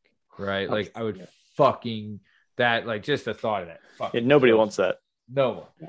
No one. I'd rather. I'd rather. You know. I'd rather be mi- my mom having to tell her I'm not coming back than the other way around. I would say that.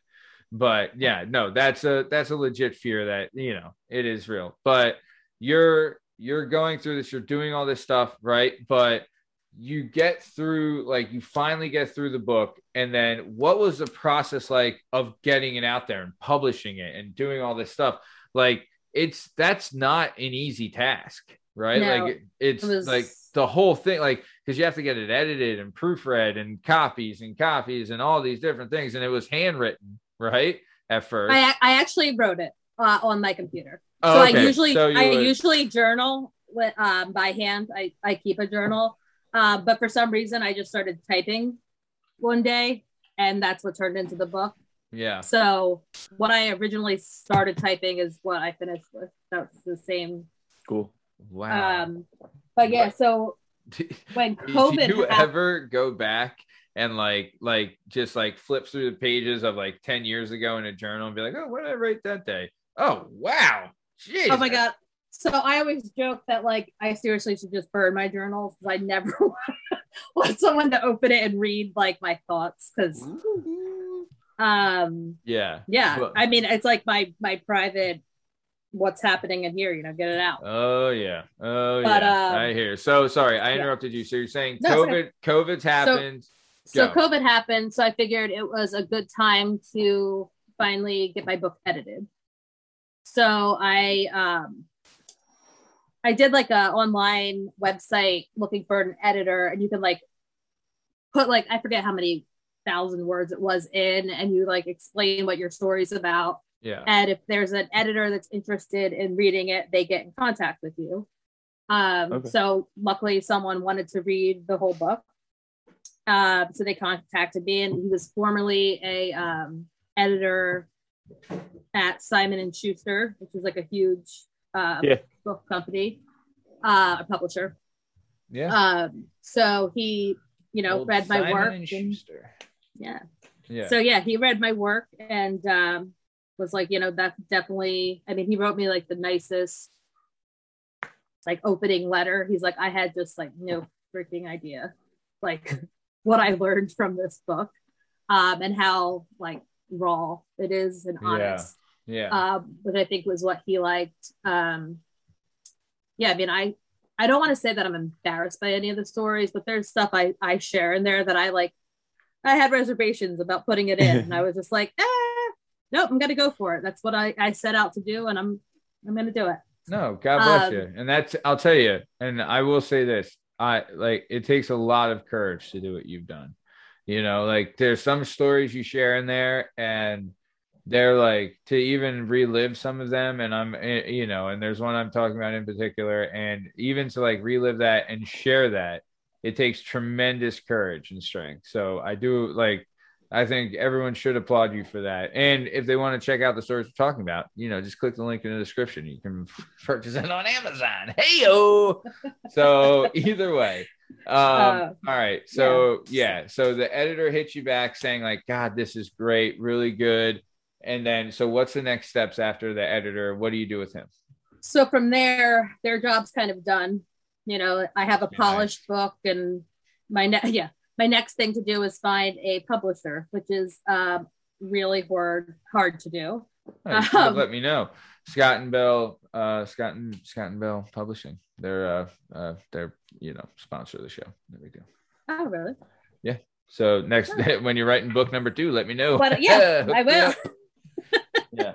um, so yeah, I reached out to a bunch of publishers, and I feel like you have to find the publisher that wants to publish that thing Yeah. when you have it. yeah. Um, and I was getting so much anxiety from not hearing back from them or hearing like, ah, why do I want to publish this? Yeah. Yeah. um, yeah. so I was just like, you know what, I'm just doing it. I had my um my psychologist who I've seen since college. She had read the entire manuscript, and she was just like, "Holy crap! Like this is." I feel like I learned more about you just reading this. oh, that's Um, great. and act- actually, my husband said that too. He's like, I feel like I know you better, like because I can verbalize it, you know, in words. Yeah. Yeah.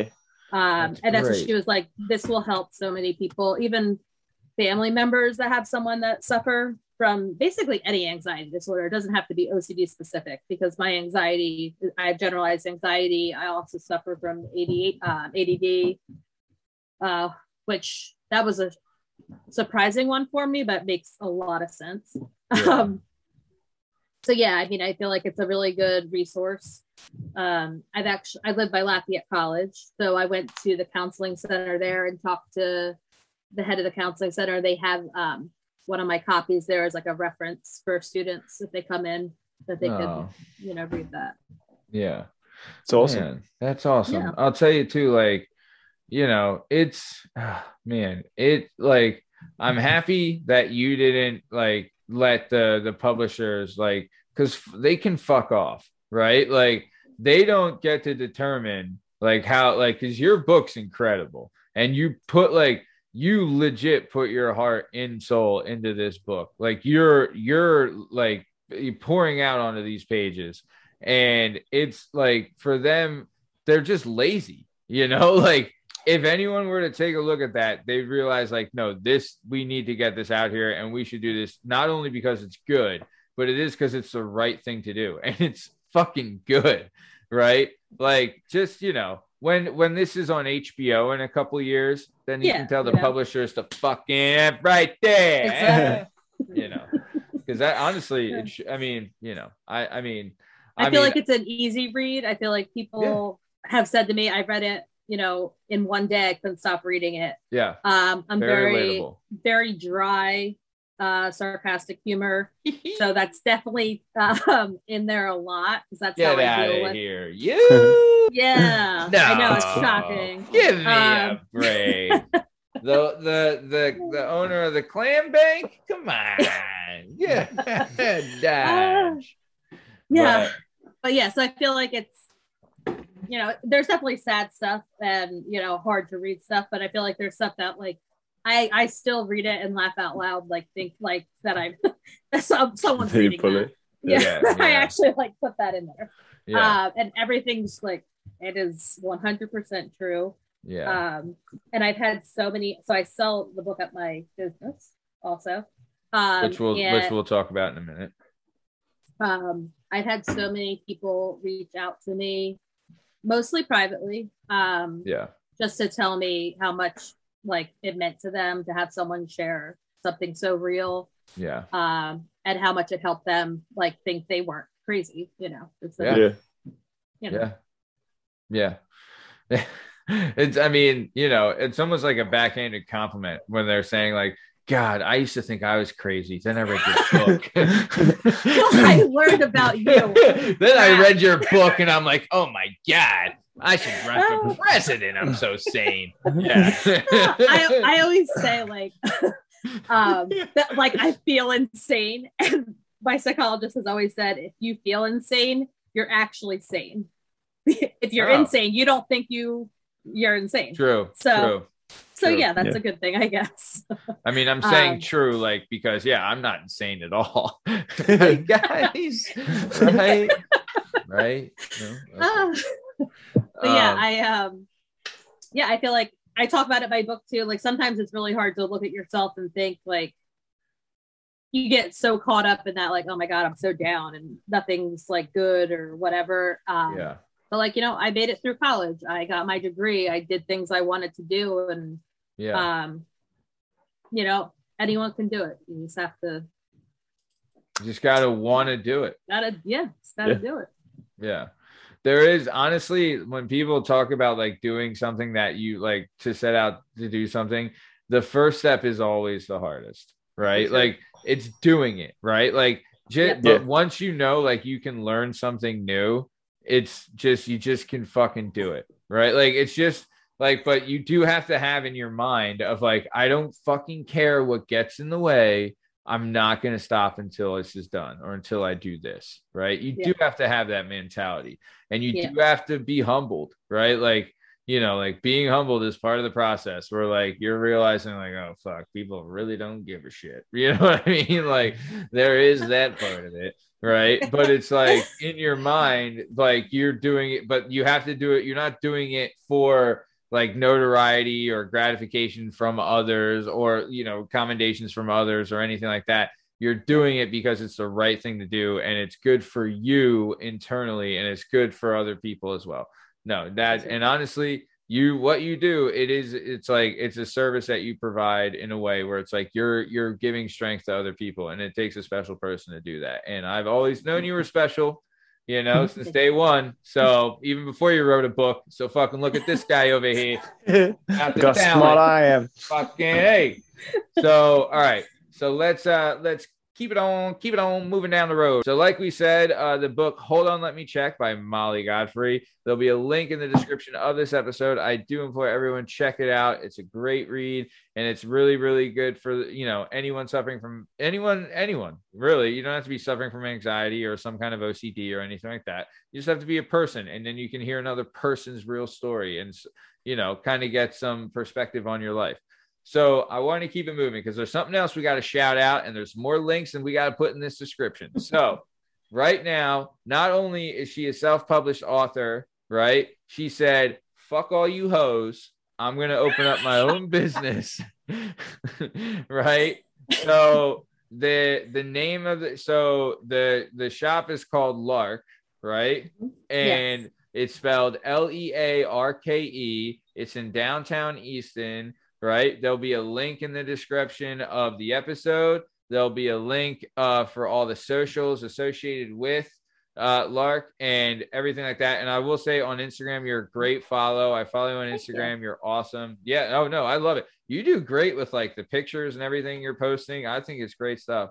And just a lot you. of it's your merch and stuff like that. I think it's awesome. And it's a really like, it's one of those places where like I know my wife is gonna fucking love this place.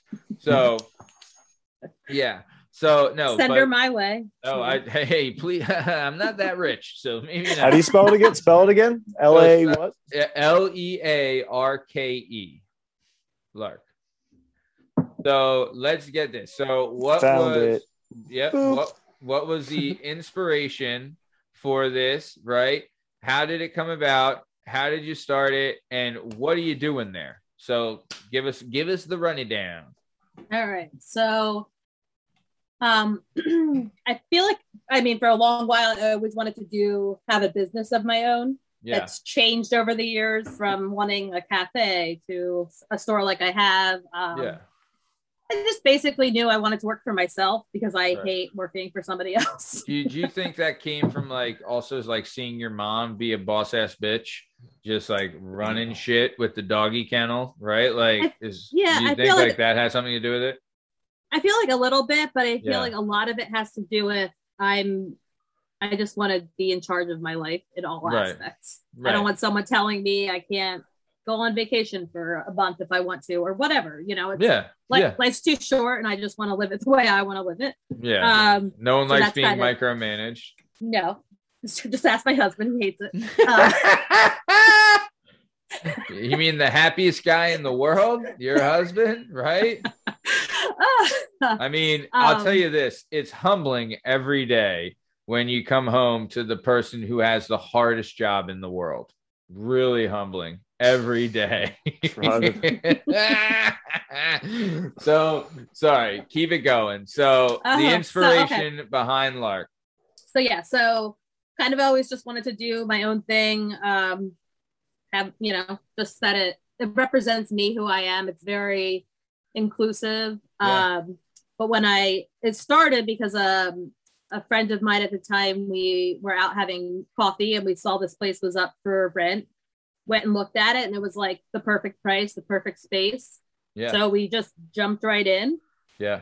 just literally like within the week we signed the lease um and that's actually how the name came about everyone asks me about the name i get all sorts of people literally call me and they're like how do you say this like like they're having a fight over it yeah. um so it's a it's, It's, a it's not portmanteau. Lyrky?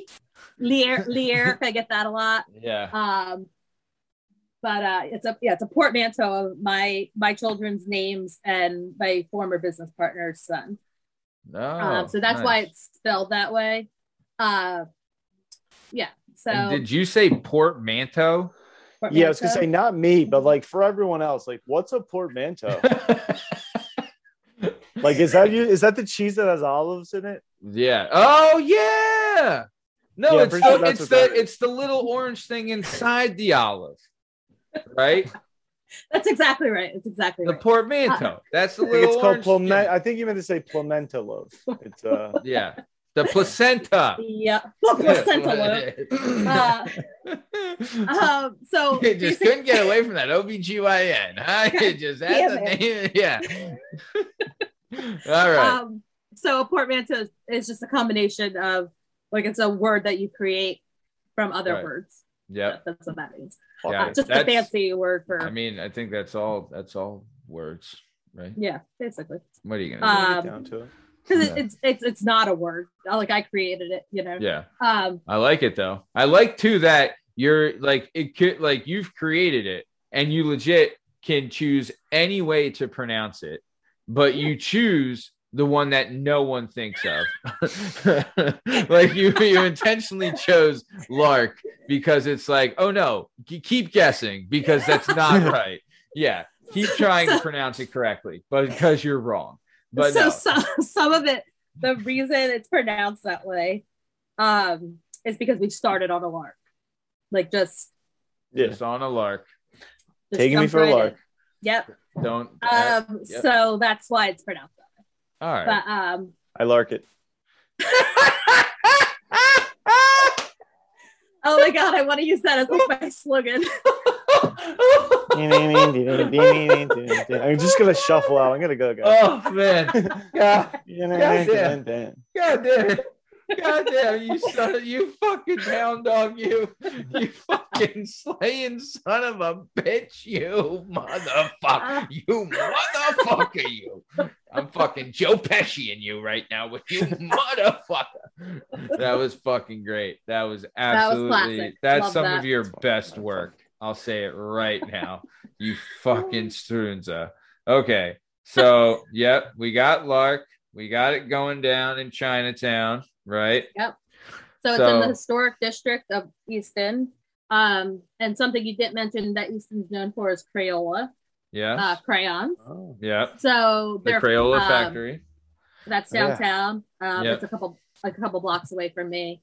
Uh, and Easton's really like coming a long way. It's it's awesome what's happening. Uh, Yeah. A lot of redevelopment, things like that. Yeah. Um, yeah, my store is basically it's like a boutique gift store, I guess is what I'd call it, but doesn't Yeah. really do it justice. Uh, yeah. It's something you'd find in Brooklyn. It's really basically. cool. It's a really cool like no, it's very unique, but it's also very like like you you like you go something like you're gonna go in there and be like, oh, that's fucking cool. You know what I mean? Like it's one of those places. You know what I mean? Where it's like it's just like a really cool, creative, like awesome kind of shop, you know, that fucking women love. Women women and the gays. They just There's, fucking there's, love there's a that lot of men that love it too. Let me tell you. Yep. I a like lot of stuff. them. Yeah. I like Yeah. containers. I like uh, I Yep. like good packaging. I like buying stuff for my wife, and this is the place you do it. No, This is the it's place. a no, lot of Christmas presents being bought right now for Hey, wives. So that's great. No, that's awesome. Yeah. No, it's uh, it's it is like you said, it's for everybody.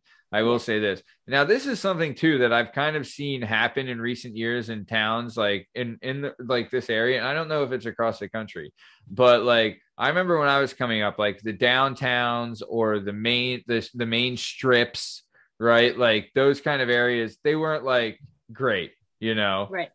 and then there you know so like a few years ago there started to be a flip of like hey why are we wasting this real estate let's put some nice shops let's put some nice restaurants let's put a couple bars let's put some fucking cool things here for get some foot traffic going get some friday night popping right like and kind of bring in a nice element here so Yeah. is that what you're saying like is easton kind of done that where they're kind of Yeah. like turning it around making the For sure. downtown the happening place It is definitely the happening place. Nice. Um, so my parents are born and raised in Easton also. yep And like back when they were younger, you came downtown for everything. That was Yeah. where all the stores were, you know, everything you had to do. You walked there. It was a nice place to go. And Yeah. then somewhere along the way, it got a little sketch. seedy, we'll say. Yeah. yeah. Yeah. um for quite a while i mean like it's only been probably the last maybe five ten years that it's really starting to turn but we do have some beautiful architecture and buildings um and first came restaurants we started getting like a lot of really cool restaurants yeah. um some of like literally the best restaurants i've ever eaten at are in easton oh they're just- wow. phenomenal Yeah. uh they have a great like- great barber shop too.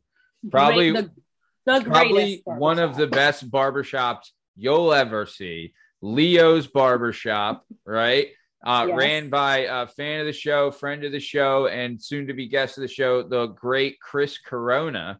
Uh, Leo's Barbershop, downtown Easton. I'm telling you, if you like looking good, if you like getting a fresh cut, and you like being a fucking boss, that's the place to go, from what I'm told. It is. It is. Yeah. My son had his first haircut there, Fucking A, Um, look at this. Look, look at, at this.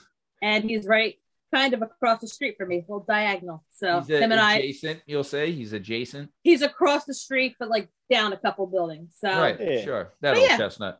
yeah.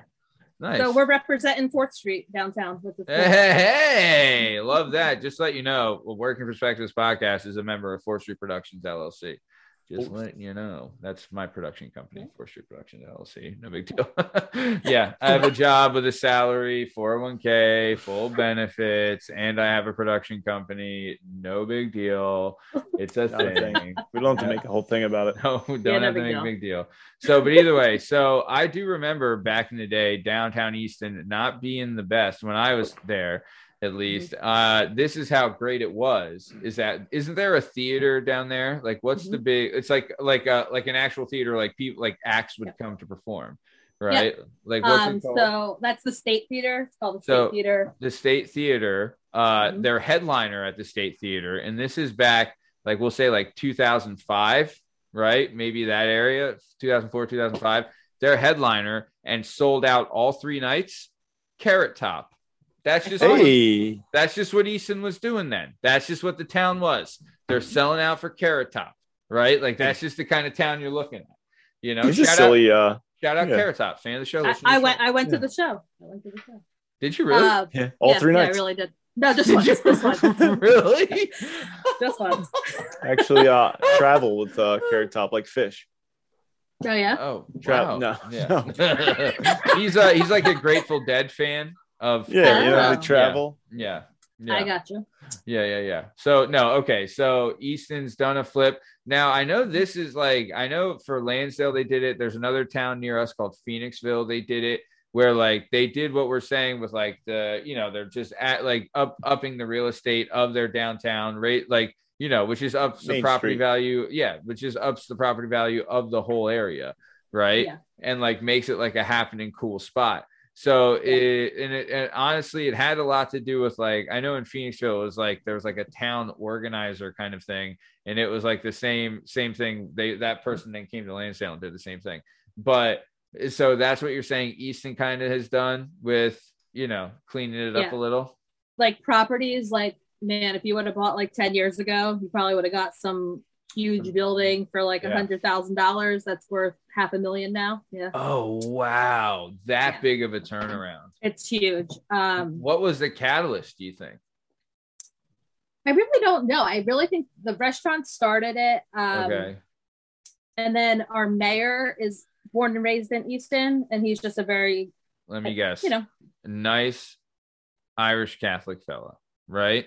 italian Oh, get out of here in Easton? No Yeah. way. I didn't know with the Giamonis and the Sportellis and the Fortabonos, right? Mhm. You never would have Corona. thought Coronas. That's Yeah. aggressive. Yeah. Who Yep. would have thought an Italian would be able to do that in I know. Easton of all places? unreal Get out of Dodge. you'll like this his family owned a meat market Back in the day. he definitely had relatives that killed people. Definitely did. Oh boy. that guy's no Ah. Strunza. So okay. So like we said, you have your shop, you're in downtown Easton, things are going well. How so how long has the shop been there? uh so i officially opened february 1st 2020 Oh fuck. So we're opening shops. We're we're releasing books. This is uh this has been a productive Yeah. pandemic for you. right We're having a productive pandemic. yeah. yeah, so open six weeks before the pandemic you know was officially the shutdown which How was- did you survive? How did you i don't survive? know i don't know Did you Um, do like like how were you like did like did you get the the stimmy and like all of that from the government? Like what the hell? i did not get anything how Do the a lot of hell? online. yeah, was it online? What were you doing? so i did a um i didn't even have an online like website like e-commerce site up yet so that was Oh, like oh my god get it done like now yeah. Um, and then Easton is really about its community. So we have this thing Nice. called um, the Greater Easton Development Project. Um, so they did a lot of promotion for us to help Oh, people, you that's know, awesome. like bu- buy for us and things Yeah. like that. yeah. Um, because we we were closed all of April, Oh, and you well- opened in February. yeah. up into February. Oh God. um, yes, so um, closed all of April, at most of May, and then like the end of May, we kind of opened. But I mean, as it opened, we opened on our sidewalk. We only did sidewalk sales. So, yeah. Yeah. um, Which, was is hard. like a niche thing, but you're doing sidewalk sales in in what April, right? Yeah. And Yeah. in like April, like, you know, yeah, then yeah, not the best weather. no, Yeah. um, yeah, I don't think we opened inside and until like the end of summer. wow. Um, and even then, it was like only two people at a time could come in. Oh my god! And like, were you still doing the sidewalk thing at the same time? not then because it was like getting pretty cold out. Like Okay, last holiday season, we just sit inside. Um, but you were able to adapt and survive, which is, I mean, is- God, that's just that just you know, that just sh- sh- you know, oh my god, I can't imagine that. Like, what a kick in the fucking dick, Yeah. right? There's a, Like, recurring, there's a recurring theme here. seriously. Right? It's just Yeah. one fucking shot in the waffle after another after another. Gonna, we're not It's gonna do anything easy. My God. no, I do nothing easy. Nothing easy. but no, that's like, I mean, God damn, that is tough. That is real Yeah. tough. But so, okay, so you're able to survive that. You bounce back. Now you're kind of like functioning like normal, like you always dreamed of pri- prior to the pandemic. Yeah, pretty much. Things are pretty normal now. Yeah, Um, you've doubled up like your sales of hand sanitizer and and you know quirky masks, right?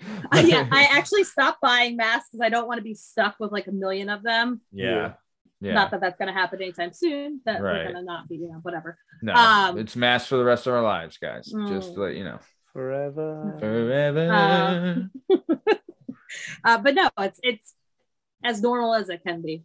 yeah, So yeah, nice. And and is this something where like you're? What are your hours? Are you open every day, or what's the deal?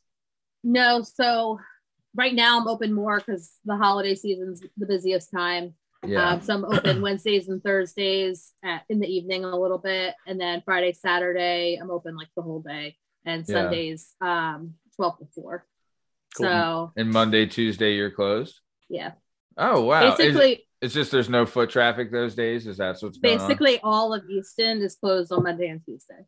Oh, really? So it's like kind of like a city thing where Well, everyone. yeah, so we have an indoor market. We've we have the oldest outdoor farmers market I think in the country. oh, nice. um, that's on Saturdays, but now we have an indoor public market that has a lot of restaurants and cool stuff. Um, and they're closed Monday and Tuesday, which is like one of the big things people come to. okay. Um, so like one of the ton- big draws, right? Like of Yeah. that. Okay, I see. Yeah. Sorry. Go ahead. No, it's okay. Um, we have uh, a lot of barbers Mhm. in Easton, which are like always closed on Sunday. But we know the best barber is Leo's barber. Leo's barber. Don't fuck This is around right. with the other guys. It's Leo's or you're a fucking strunza. All right. So so you got a ton of barbers and all that stuff. They're closed. Yeah, so they're all they're always closed. closed Mondays and Tuesdays. That's a Yeah. barber's gimmick, right? Yeah. Mondays definitely. Yep. Um, yeah, and then a lot of like you know the cafes and stuff like that are closed also. So it's just if there's no point of being open because it's just dead. Yeah. Um, Okay. so but yeah, having two kids and my husband has his own business as well.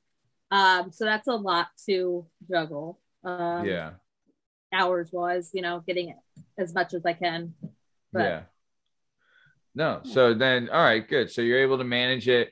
So, but like, okay. So, you know, uh, for those listening, during we're recording this, you know, on a Tuesday. So tomorrow you have work, right? Yep, And what's yep. the what's the times? Like nine to five, or what are you open? tomorrow I'm open two to six in the in the evening.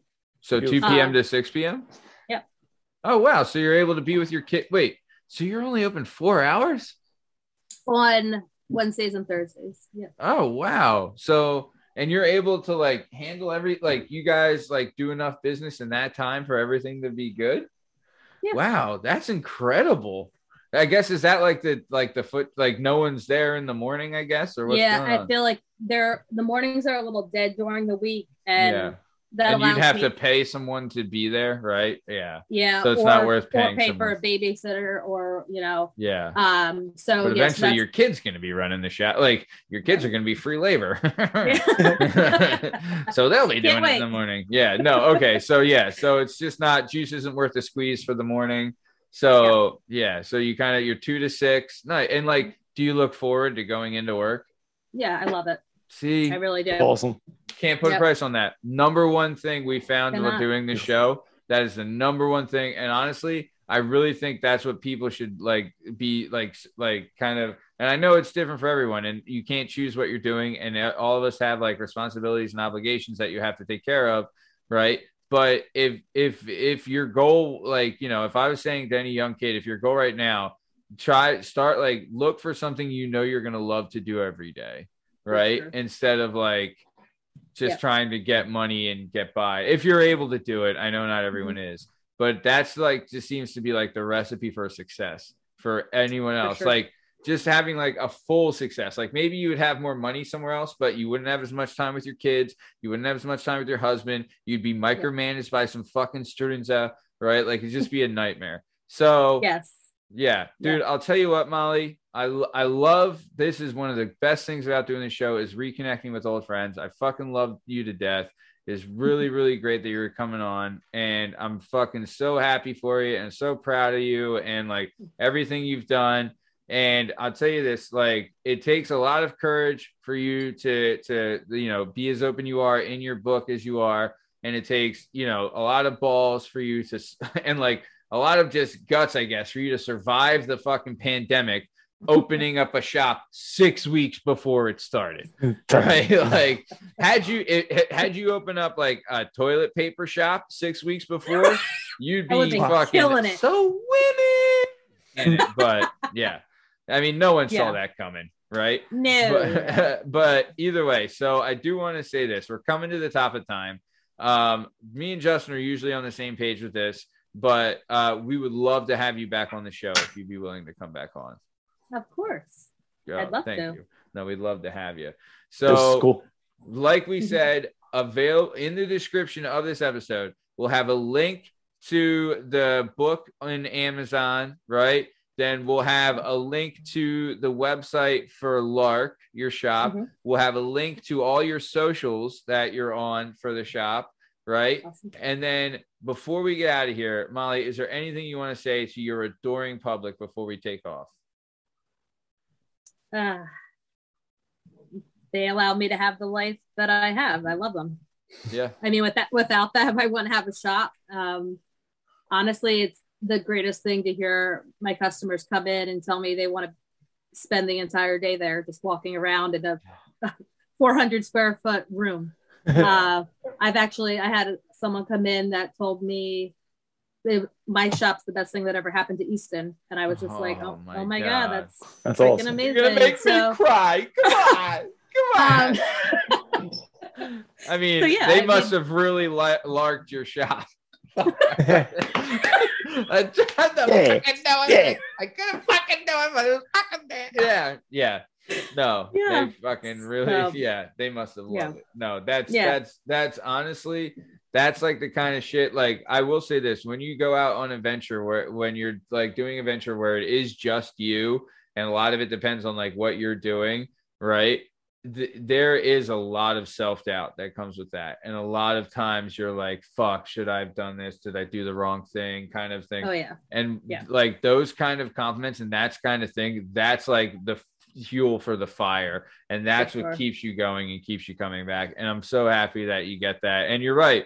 And you're right. And honestly we feel the same way. Everyone that listens to this show i can't fucking thank you enough. We are absolutely blessed to listen for people that listen to this show. Absolutely. So thank you for that. So jalen dub before we take off anything you want to say to the nutty wubby faithful before we roll out?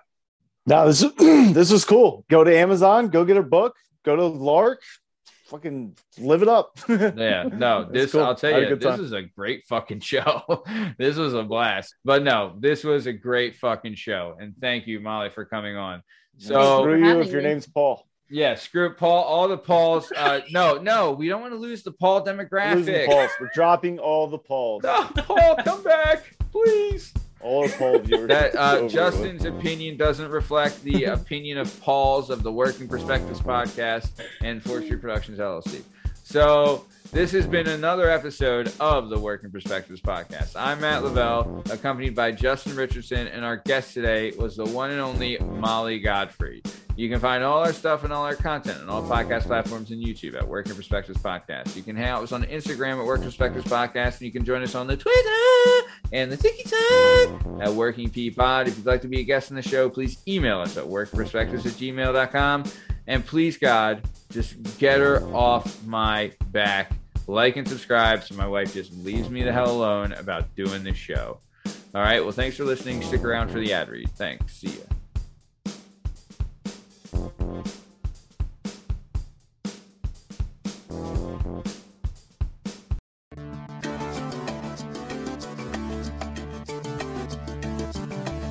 Do you have a message or a story inside of you that you've been waiting to tell? Have you always dreamed of writing a book but are intimidated by the complexities of the book publishing world? Perhaps you want to use a book to launch your public speaking or consulting career. If so, please reach out to Scott and Bell Publishing, located right here in beautiful Philadelphia, Pennsylvania. Scott and Bell Publishing handle all genres and authors with all experience levels. Scott and Bell Publishing gives authors 100% creative freedom and a higher royalty split. They can be found at www.skotbell.com.